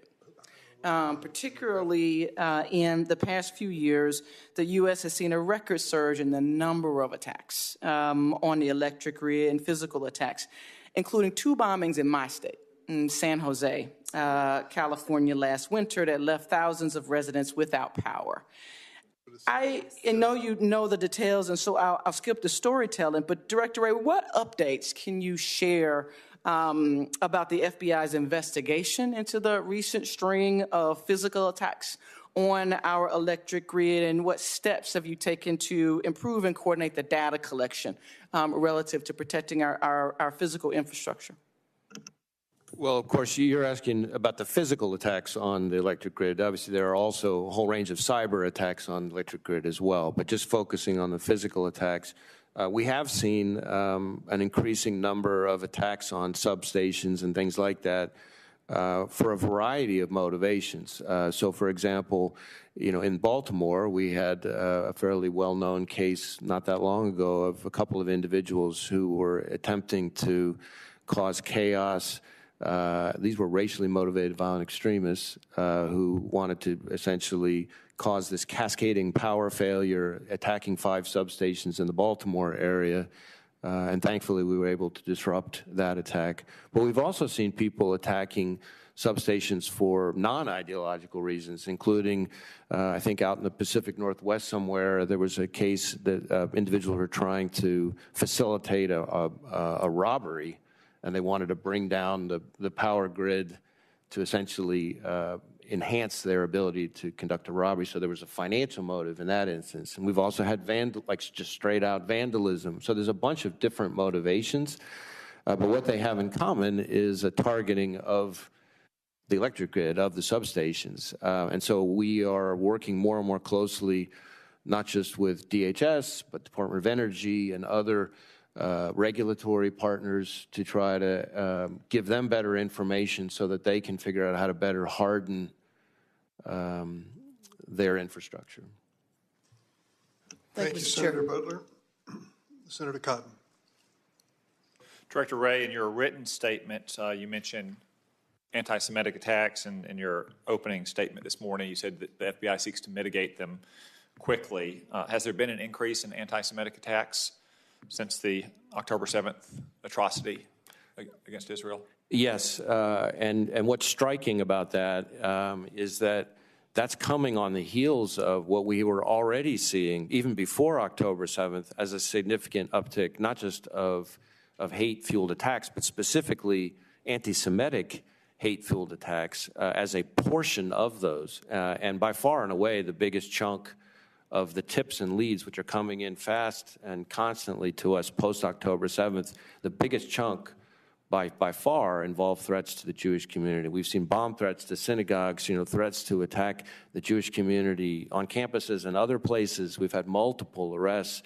Um, and uh, so it is a real problem. And as I think I testified maybe recently, uh, what's, what's so jarring about those attacks is that the Jewish community in this country is like 2.5% of the American public, and yet they represent something close to 60% of all religiously based hate crimes. And they have the unique distinction of being targeted by uh, Sunni terrorists, Shia terrorists, domestic terrorists, inspired terrorists, um, and so uh, we are acutely focused on the threats to the Jewish community, which very much needs our help. Thank you. I, I share your concerns about those threats and the disproportionate nature of the threats to Jews in America. Um, federal civil rights laws do protect Jews from these anti Semitic hate crimes and racist acts of violence to include their criminal provisions. Is that right? Yes. Um, I want to focus on one particularly egregious incident uh, of such anti Semitism. On Thanksgiving Day, a pro Palestinian mob showed, uh, showed up at the home of Michael Tuchin in Los Angeles. Mr. Tuchin is no random private citizen. He is the president of the American Israel Public Affairs Committee, also known as AIPAC, one of the uh, strongest supporters of the American Israel Alliance and someone or an organization with broad bipartisan support in Congress. These, uh, this mob was there for no other reason than that Mr. Tuchin is Jewish and that he is the president of AIPAC and a supporter of Israel. The mob set off smoke bombs with dense black smoke to make him and his family think their house was on fire. They blared sirens. They dumped fake blood and infant sized body bags in his driveway. They vandalized cars that were parked in the driveway. They distributed flyers around the neighborhood with Mr. Tuchin's photo and a message that there would be, quote, no peace, end quote, for him as long as AIPAC supports Israel. When a neighbor tried to intervene during a lengthy wait for the police to arrive, one member of this mob attacked the neighbor with a metal pole. Uh, Director Wray, has the FBI made any arrests in these hate crimes in Los Angeles that have been so wide, widely publicized in the media? Well, I don't know if it's part of the same investigation, but I know, for example, post October 7th, we have had arrests uh, of individuals in, in LA, in the LA area specifically, uh, individuals who were threatening, for example, the ADL CEO and a number of people in ADL leadership. Um, and a lot of the uh, cases that we've been advancing post October 7th involve threats that sound very similar to the one you're describing. Please go beyond threats. They showed up at his home on Thanksgiving Day and vandalized his home and attacked a neighbor. The organization is known as the People's City Council of Los Angeles, who post videos and photos uh, up on their account along with the message, quote, no peace for these baby killers, F AIPAC, hashtag free Palestine. And to, to be clear, they didn't use the PG version of the four letter expletive starting with F in their social media post. So are you aware of the FBI either conducting arrests in, in this against this mob at as. Tuchin's house or even investigating? Uh, as I sit here right now, I don't know specifically. We've had so many investigations, as I said in our earlier exchange, uh, that are focused on threats or more than threats uh, against the Jewish community uh, all around the country. I, let me follow up and see if we can get more information on that specific case. I, I would very much appreciate that because it is the case that you know, the, the history of our federal civil rights laws, especially the criminal provisions of them, go back to a time when local authorities – refuse to protect the civil rights of their people. This is paradigmatically in the uh, post Civil War era when local Democratic officials in the South wouldn't protect the rights of freed black slaves.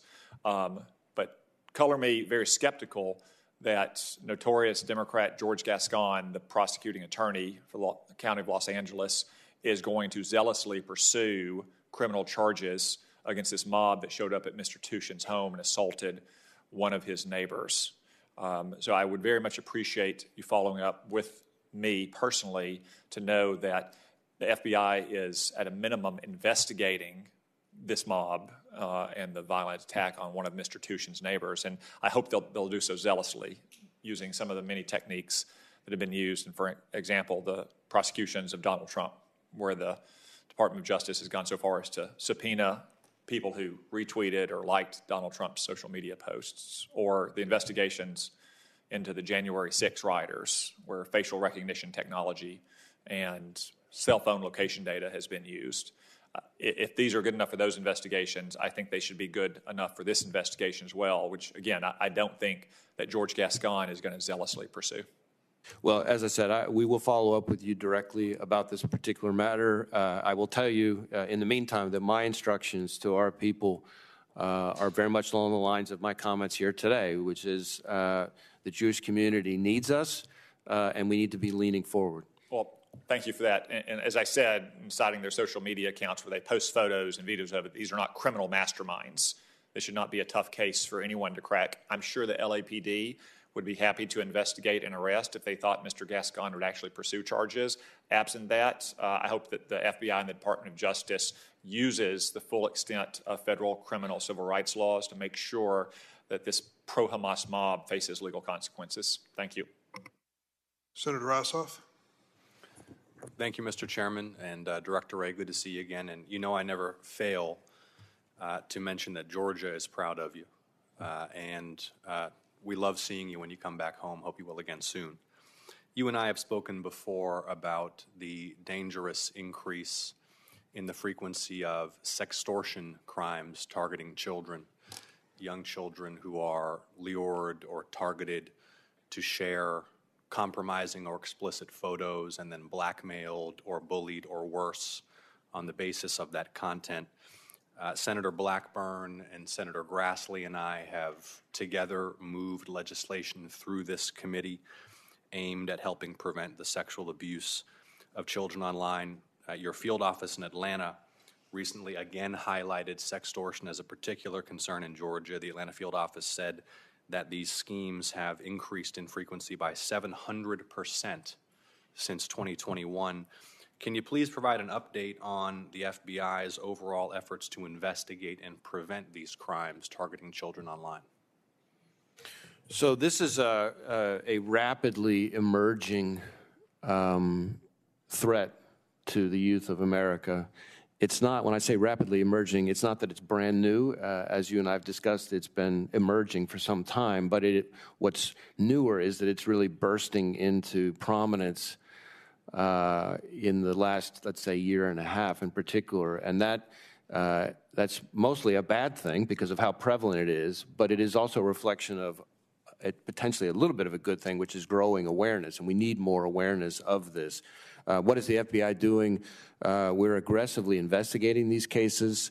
We just recently had a case, uh, for example, where uh, a, a, very tragic case in Michigan where a, a young teenager male uh, committed suicide because he was basically in one of exactly one of these kinds of cases uh, was essentially egged on when he couldn't pay the money and he was explaining he didn't have the money uh, egged on to kill himself, and he did. Uh, and we pursued, in that case, the wrongdoers who were all the way over in uh, Nigeria.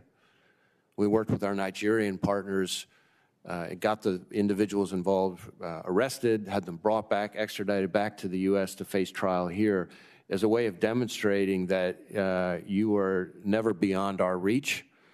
and that we're going to pursue these cases really to to the far corners of the globe. But the second thing, and part of the reason I bring up that case uh, as an example, is that it's very important to raise awareness because I think a lot of the kids who are falling victim to this, when they get targeted, they don't they don't think they have a choice. They feel like they're trapped and stuck, and then turn to tragic consequences like suicide.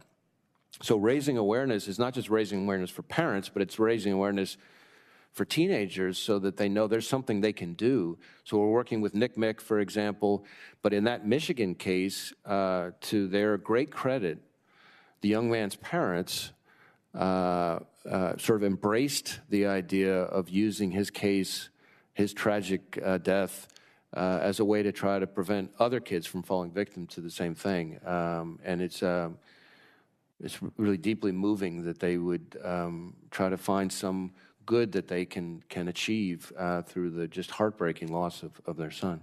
Thank you, Director Wray, And, and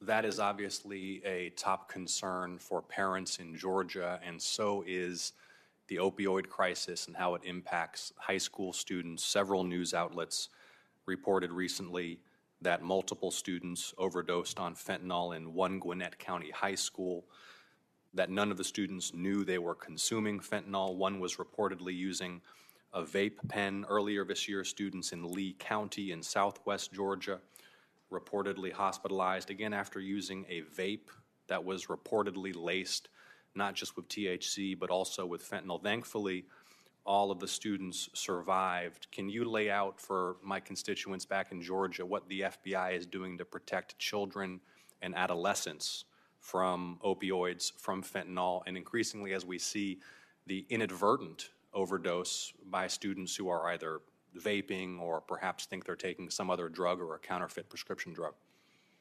Well, of course, you, are rightly flagging that one of the really pernicious parts of the uh, crisis, the fentanyl scourge that we're dealing with right now, is that it's getting pressed into or incorporated into all sorts of other things. So you've got, it's bad enough for the people taking it intentionally because they're addicted, but the people who are unwittingly taking it, whether it's in their prescriptions or something else, is a huge problem. Uh, so, what is the FBI doing? Well, I'd start with what I said in my opening, which is just in the last two years, the FBI has seized uh, 200 enough fentanyl to kill 270 million Americans. That's essentially 80% of the American public. That's just our work. Obviously, we have lots of partners doing great work too, uh, and just the last two years. That's a start. Uh, a few other things we're doing. We are targeting um, the cartels. We have over 300 investigations focused on the cartel leadership and them as the source of supply. We are focusing on the distribution side of it here in the U.S. Violent gangs, our Safe Streets task forces are focused on those. We are targeting uh, uh, the professionals, in effect, the healthcare profession, where they become part of it, pill mills and things like that, that are also part of the problem through our prescription drug initiative. We are also targeting the um, darknet marketplaces where an awful lot of this stuff is being trafficked. We have a whole thing called J Code with lots of other agencies that we lead that is dismantling darknet marketplaces of, uh, of opioids. Uh, and then from an awareness perspective, uh, we are uh, doing things like we worked with DEA to create a, a, movie called Chasing the Dragon that was shown in schools. And we've got other sort of outreach awareness raising that's focused on schools and, and youth and, and educators uh, to try to get at it in the, on the demand side, too. Thank you, Director Wray. And with, with my remaining time, you've touched on this uh, in response to a number of members. But Georgia's Jewish community, uh, Georgia's Muslim community, both expressing to me their deep anxiety at this moment, the increased level of threat, the increased explicit threats, the increased perception of threat and fear. Can you please provide some reassurance to my Jewish and Muslim constituents about how seriously the FBI is taking community protection? And by the way, thank you to your field office in Atlanta uh, and Special Agent Farley for the work that they've done to help reassure my constituents as well. So we are working those cases both through our joint terrorism task forces, um, but also through uh, on the criminal side through our civil rights program as as hate crimes. So we've got sort of both both engines, if you will, in uh, in the FBI focused on it. Um, we also have created, I created in 2019, a, a, domestic terrorism hate crimes fusion cell, which brings together expertise to try to anticipate where the threats are going. We have opened, I think, 60% more hate crimes investigations post October 7th than we had before October 7th, and it was escalating pretty fast before October 7th, too. Uh, and we're, we've got all of our field offices, as you mentioned, with SAC Farley in Atlanta, uh, not just pushing the investigations, but uh, engaging in a lot of outreach to affected communities uh, in, their, uh, in their areas uh, both to reassure them, as you say, but also to kind of raise awareness like, hey, we're here. If you see something, we want to know about it because there are things we can do to help. Thank you. Thank you, Senator Ossoff. Senator Kennedy. Who, who made the decision at the FBI to raid Mar-a-Lago for those documents?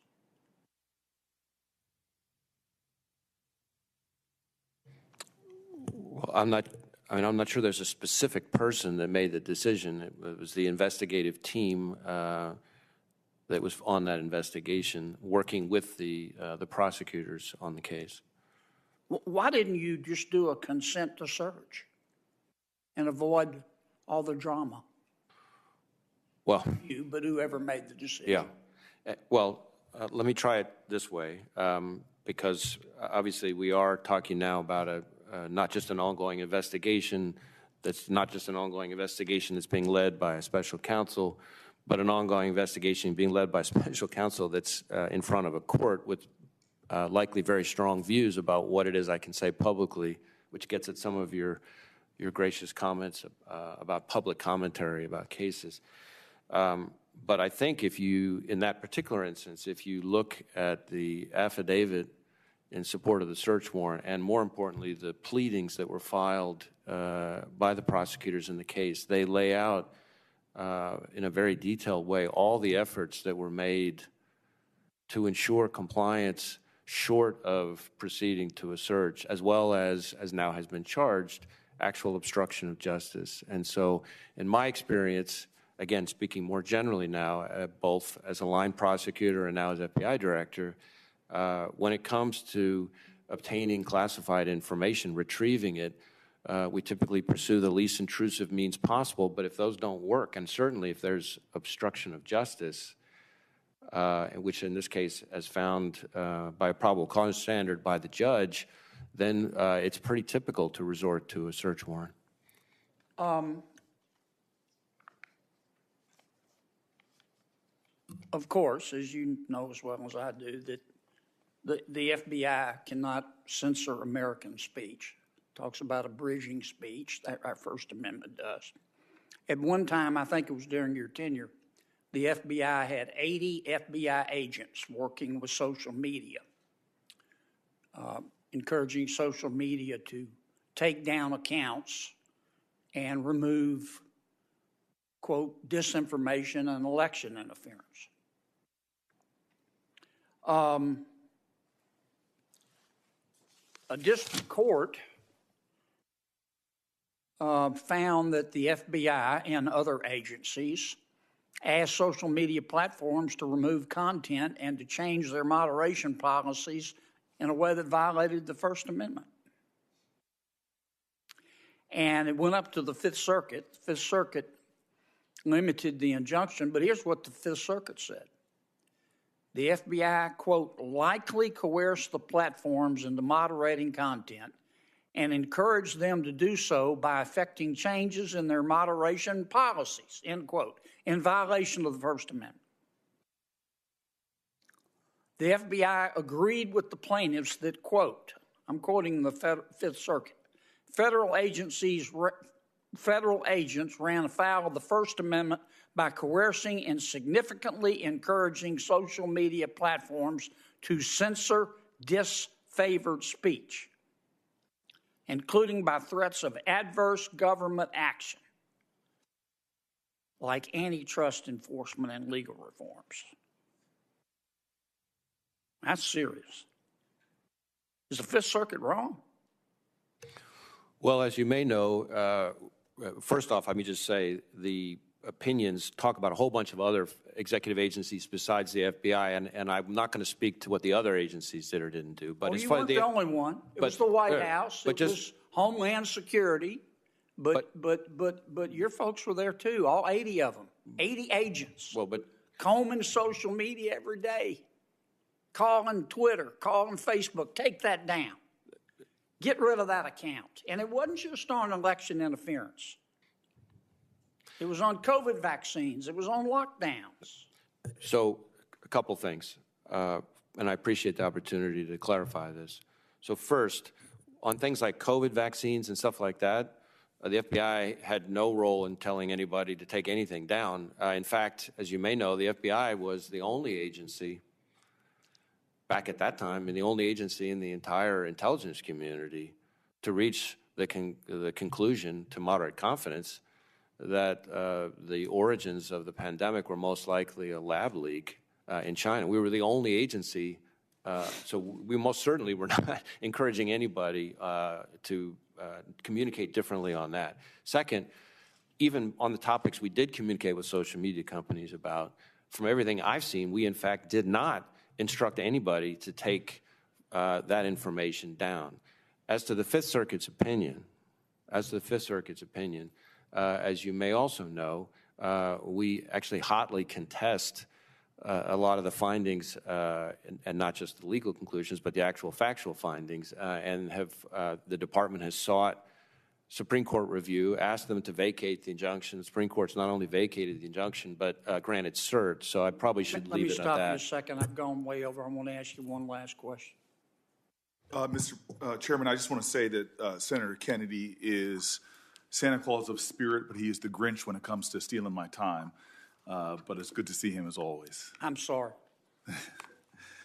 um, uh, Director Wray, it's, it's, good to see you again. Um, I just want to say at the top, as often, um, I, I, don't get often enough to say it to you, but uh, having years and years of working with FBI agents, uh, especially in New Jersey, uh, I just know that you represent an organization of extraordinarily noble people um, who do things on a daily basis to protect us and to keep us safe that most Americans don't know about. And in this time of year, especially just that heroism, I just want to recognize it at the top. Um, I, I, listened uh, in my office to a lot of the uh, earlier questioning, and I, am just really grateful for how much of an emphasis you've been putting on uh, the safety and security of Americans to to um, racist and uh, religious uh, hate. Um, uh, it was literally hours after the uh, October 7th attacks. I was in Israel that I reached out to my colleagues in the Democratic caucus and said that we have to get more money for the uh, nonprofit security grants. And I'm glad that there seems to be bipartisan movement to that. I appreciate the comments of a lot of my colleagues, especially Tom Cotton. Uh, uh, uh, Michael Tuchin, I, I, know him well, and what happened in his house is galling. But as you said, it's indicative of a lot of the violence. In fact, when it comes to anti-Semitism, it's the top form of religious hate and hate violence we see. Um, I want to drill down a little bit about um, uh, the violence that we're seeing and the threats on the Muslim community, um, because there's a lot of issues with trust when it comes to the FBI and the Muslim community. And having seen when I was mayor of the city of Newark, um, unjust surveillance and the erosion of a lot of that trust, not of the FBI in particular, but of law enforcement in general. Um, I'm just want to know from you, what are you doing? What steps are you taking to try to be restorative of trust to make sure at a time of vulnerability uh, where Muslims are being targeted um, with hate, an Arab community in larger context is, um, what are you doing to especially build that trust to know that you as an agency uh, can be relied upon for their safety? Uh, well, I appreciate your comments uh, and your focus on the issue. Uh, certainly, we, through every one of our field offices, have as a point of emphasis uh, community outreach, and within community outreach, uh, there are specific communities uh, that they make a conscious point of trying to build bridges with. the Muslim community, the Arab American community are specific parts of that. The good news is that it didn't take October 7th and the aftermath for us to start doing that. Uh, I've been to all 56 field offices twice, each of them, many of them three times, uh, and I've seen with my own two eyes the relationships that they've built with the Muslim uh, and Arab American communities uh, in their areas. Um, and so we've just continued to sort of double down on that uh, post October 7th. Uh, to make sure that they know we're there for them if they experience threats or, or violence. Um, uh, there have been tips and leads, reports of threats uh, that have come in. Uh, the chairman mentioned the uh, the attack against the uh, the unconscionable attack against a six year old boy uh, in his area, but we've had other attacks as well. Um, so we're trying to make sure that they know we're there for them. I will tell you on a personal level, I've um, as somebody who was in FBI headquarters on 9/11, I have never forgotten uh, as a young leader in the Justice Department at the time, couldn't have been more than four days maybe after 9 11, President Bush, uh, in the middle of all the tension that existed at the time, making a conscious point of speaking, uh, I believe it was at a mosque, uh, and making clear that uh, we're at war with terrorism, we're not at war with Islam. Thank you. Um, and that, that really always uh, um, kind of moved me that he had made that step at that time because it would have been the easy thing to do not to do that. No, I'm grateful for that as well, and and grateful for your visits. I imagine Newark was a three visit uh, place, not a two visit place. Uh, I think my third visit is uh, imminent. Okay, that's good to know. Um, the uh, executive order 14110 directed federal law enforcement agencies to produce a report on the use of AI in the criminal justice system and recommend best practices for law enforcement. Uh, the report builds on Executive Order 14074, which directed the Attorney General to issue best practices, policy changes, and procurement guidelines for advanced law enforcement technologies, including facial recognition, other biometric technology, and predictive algorithms. Can you provide the committee with an update on the reporting requirements, including an estimate for when you expect to release the guidance on advanced law enforcement technologies in light of the fact that the deadline set in the EO has passed? Uh, let me circle back with you on that. I know we have an entire team of people working very closely with the department uh, and others on this issue. Um, and I wasn't aware that there was a deadline that we'd missed. So let me see if there's some garble uh, in the process. But we, I will make sure we circle back to you on it. Yeah, and, fi- and finally, uh, I, I I found every interaction I've had you, with you directly or your office on 702 really compelling. Um, I, from sitting in classified briefings to uh, talking to administration officials, and and your uh, comments at the top of the hearing were were again uh, very very compelling. I think you heard uh, that this is an issue that is um, in both parties. There are a lot of concerns, and um, you know when Mike Lee was uh, speaking, he talked about a lot of the violations of um, of what we would both agree is uh, just egregious uh, violations of what 702 uh, uh, should be about. The reforms that have been put forward and the work that's been done to correct for them. But I, am concerned, uh, you know, I trust you, but I, I, learned when it comes to leadership, there's a difference between time tellers and clock builders. Time tellers are those people that their leadership is so powerful, everybody knows the time and goes accordingly. But, but the best leaders are those that help to build mechanisms that no matter who's the leader, um, the protections, the security, the knowledge is there. And so when, when you hear some of these egregious mistakes, um, can you tell us in testimony now that you're pretty confident that the abuses that were talked about so openly here in this hearing, that those abuses cannot and will not happen uh, going forward? I can pledge to you and to this committee that we have put in place new measures uh, that exceed anything that's ever been in place before, that we are focused on a goal of getting to uh, 100% compliance.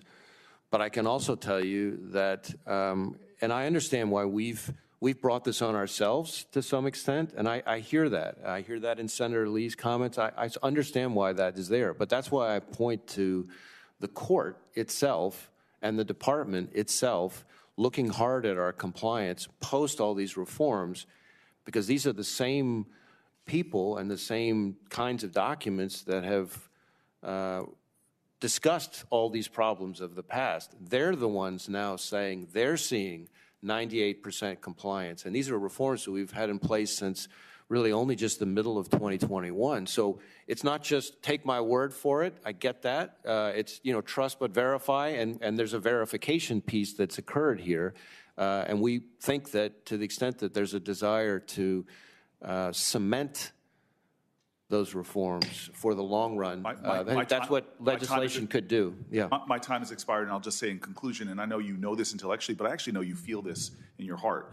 My lived tradition is the African American experience, and clearly the FBI has a very bad history with the black community in the 50s, 60s. Before that, um, it, it, it, the assurances are critical, and I still have, like the chairman said in his opening remarks, some concerns about how do we ensure uh, that the most sacred ideals of our country aren't violated by law enforcement, especially for um, uh, communities that have seen historic targeting. So thank you, Mr. Chairman. Thank you again.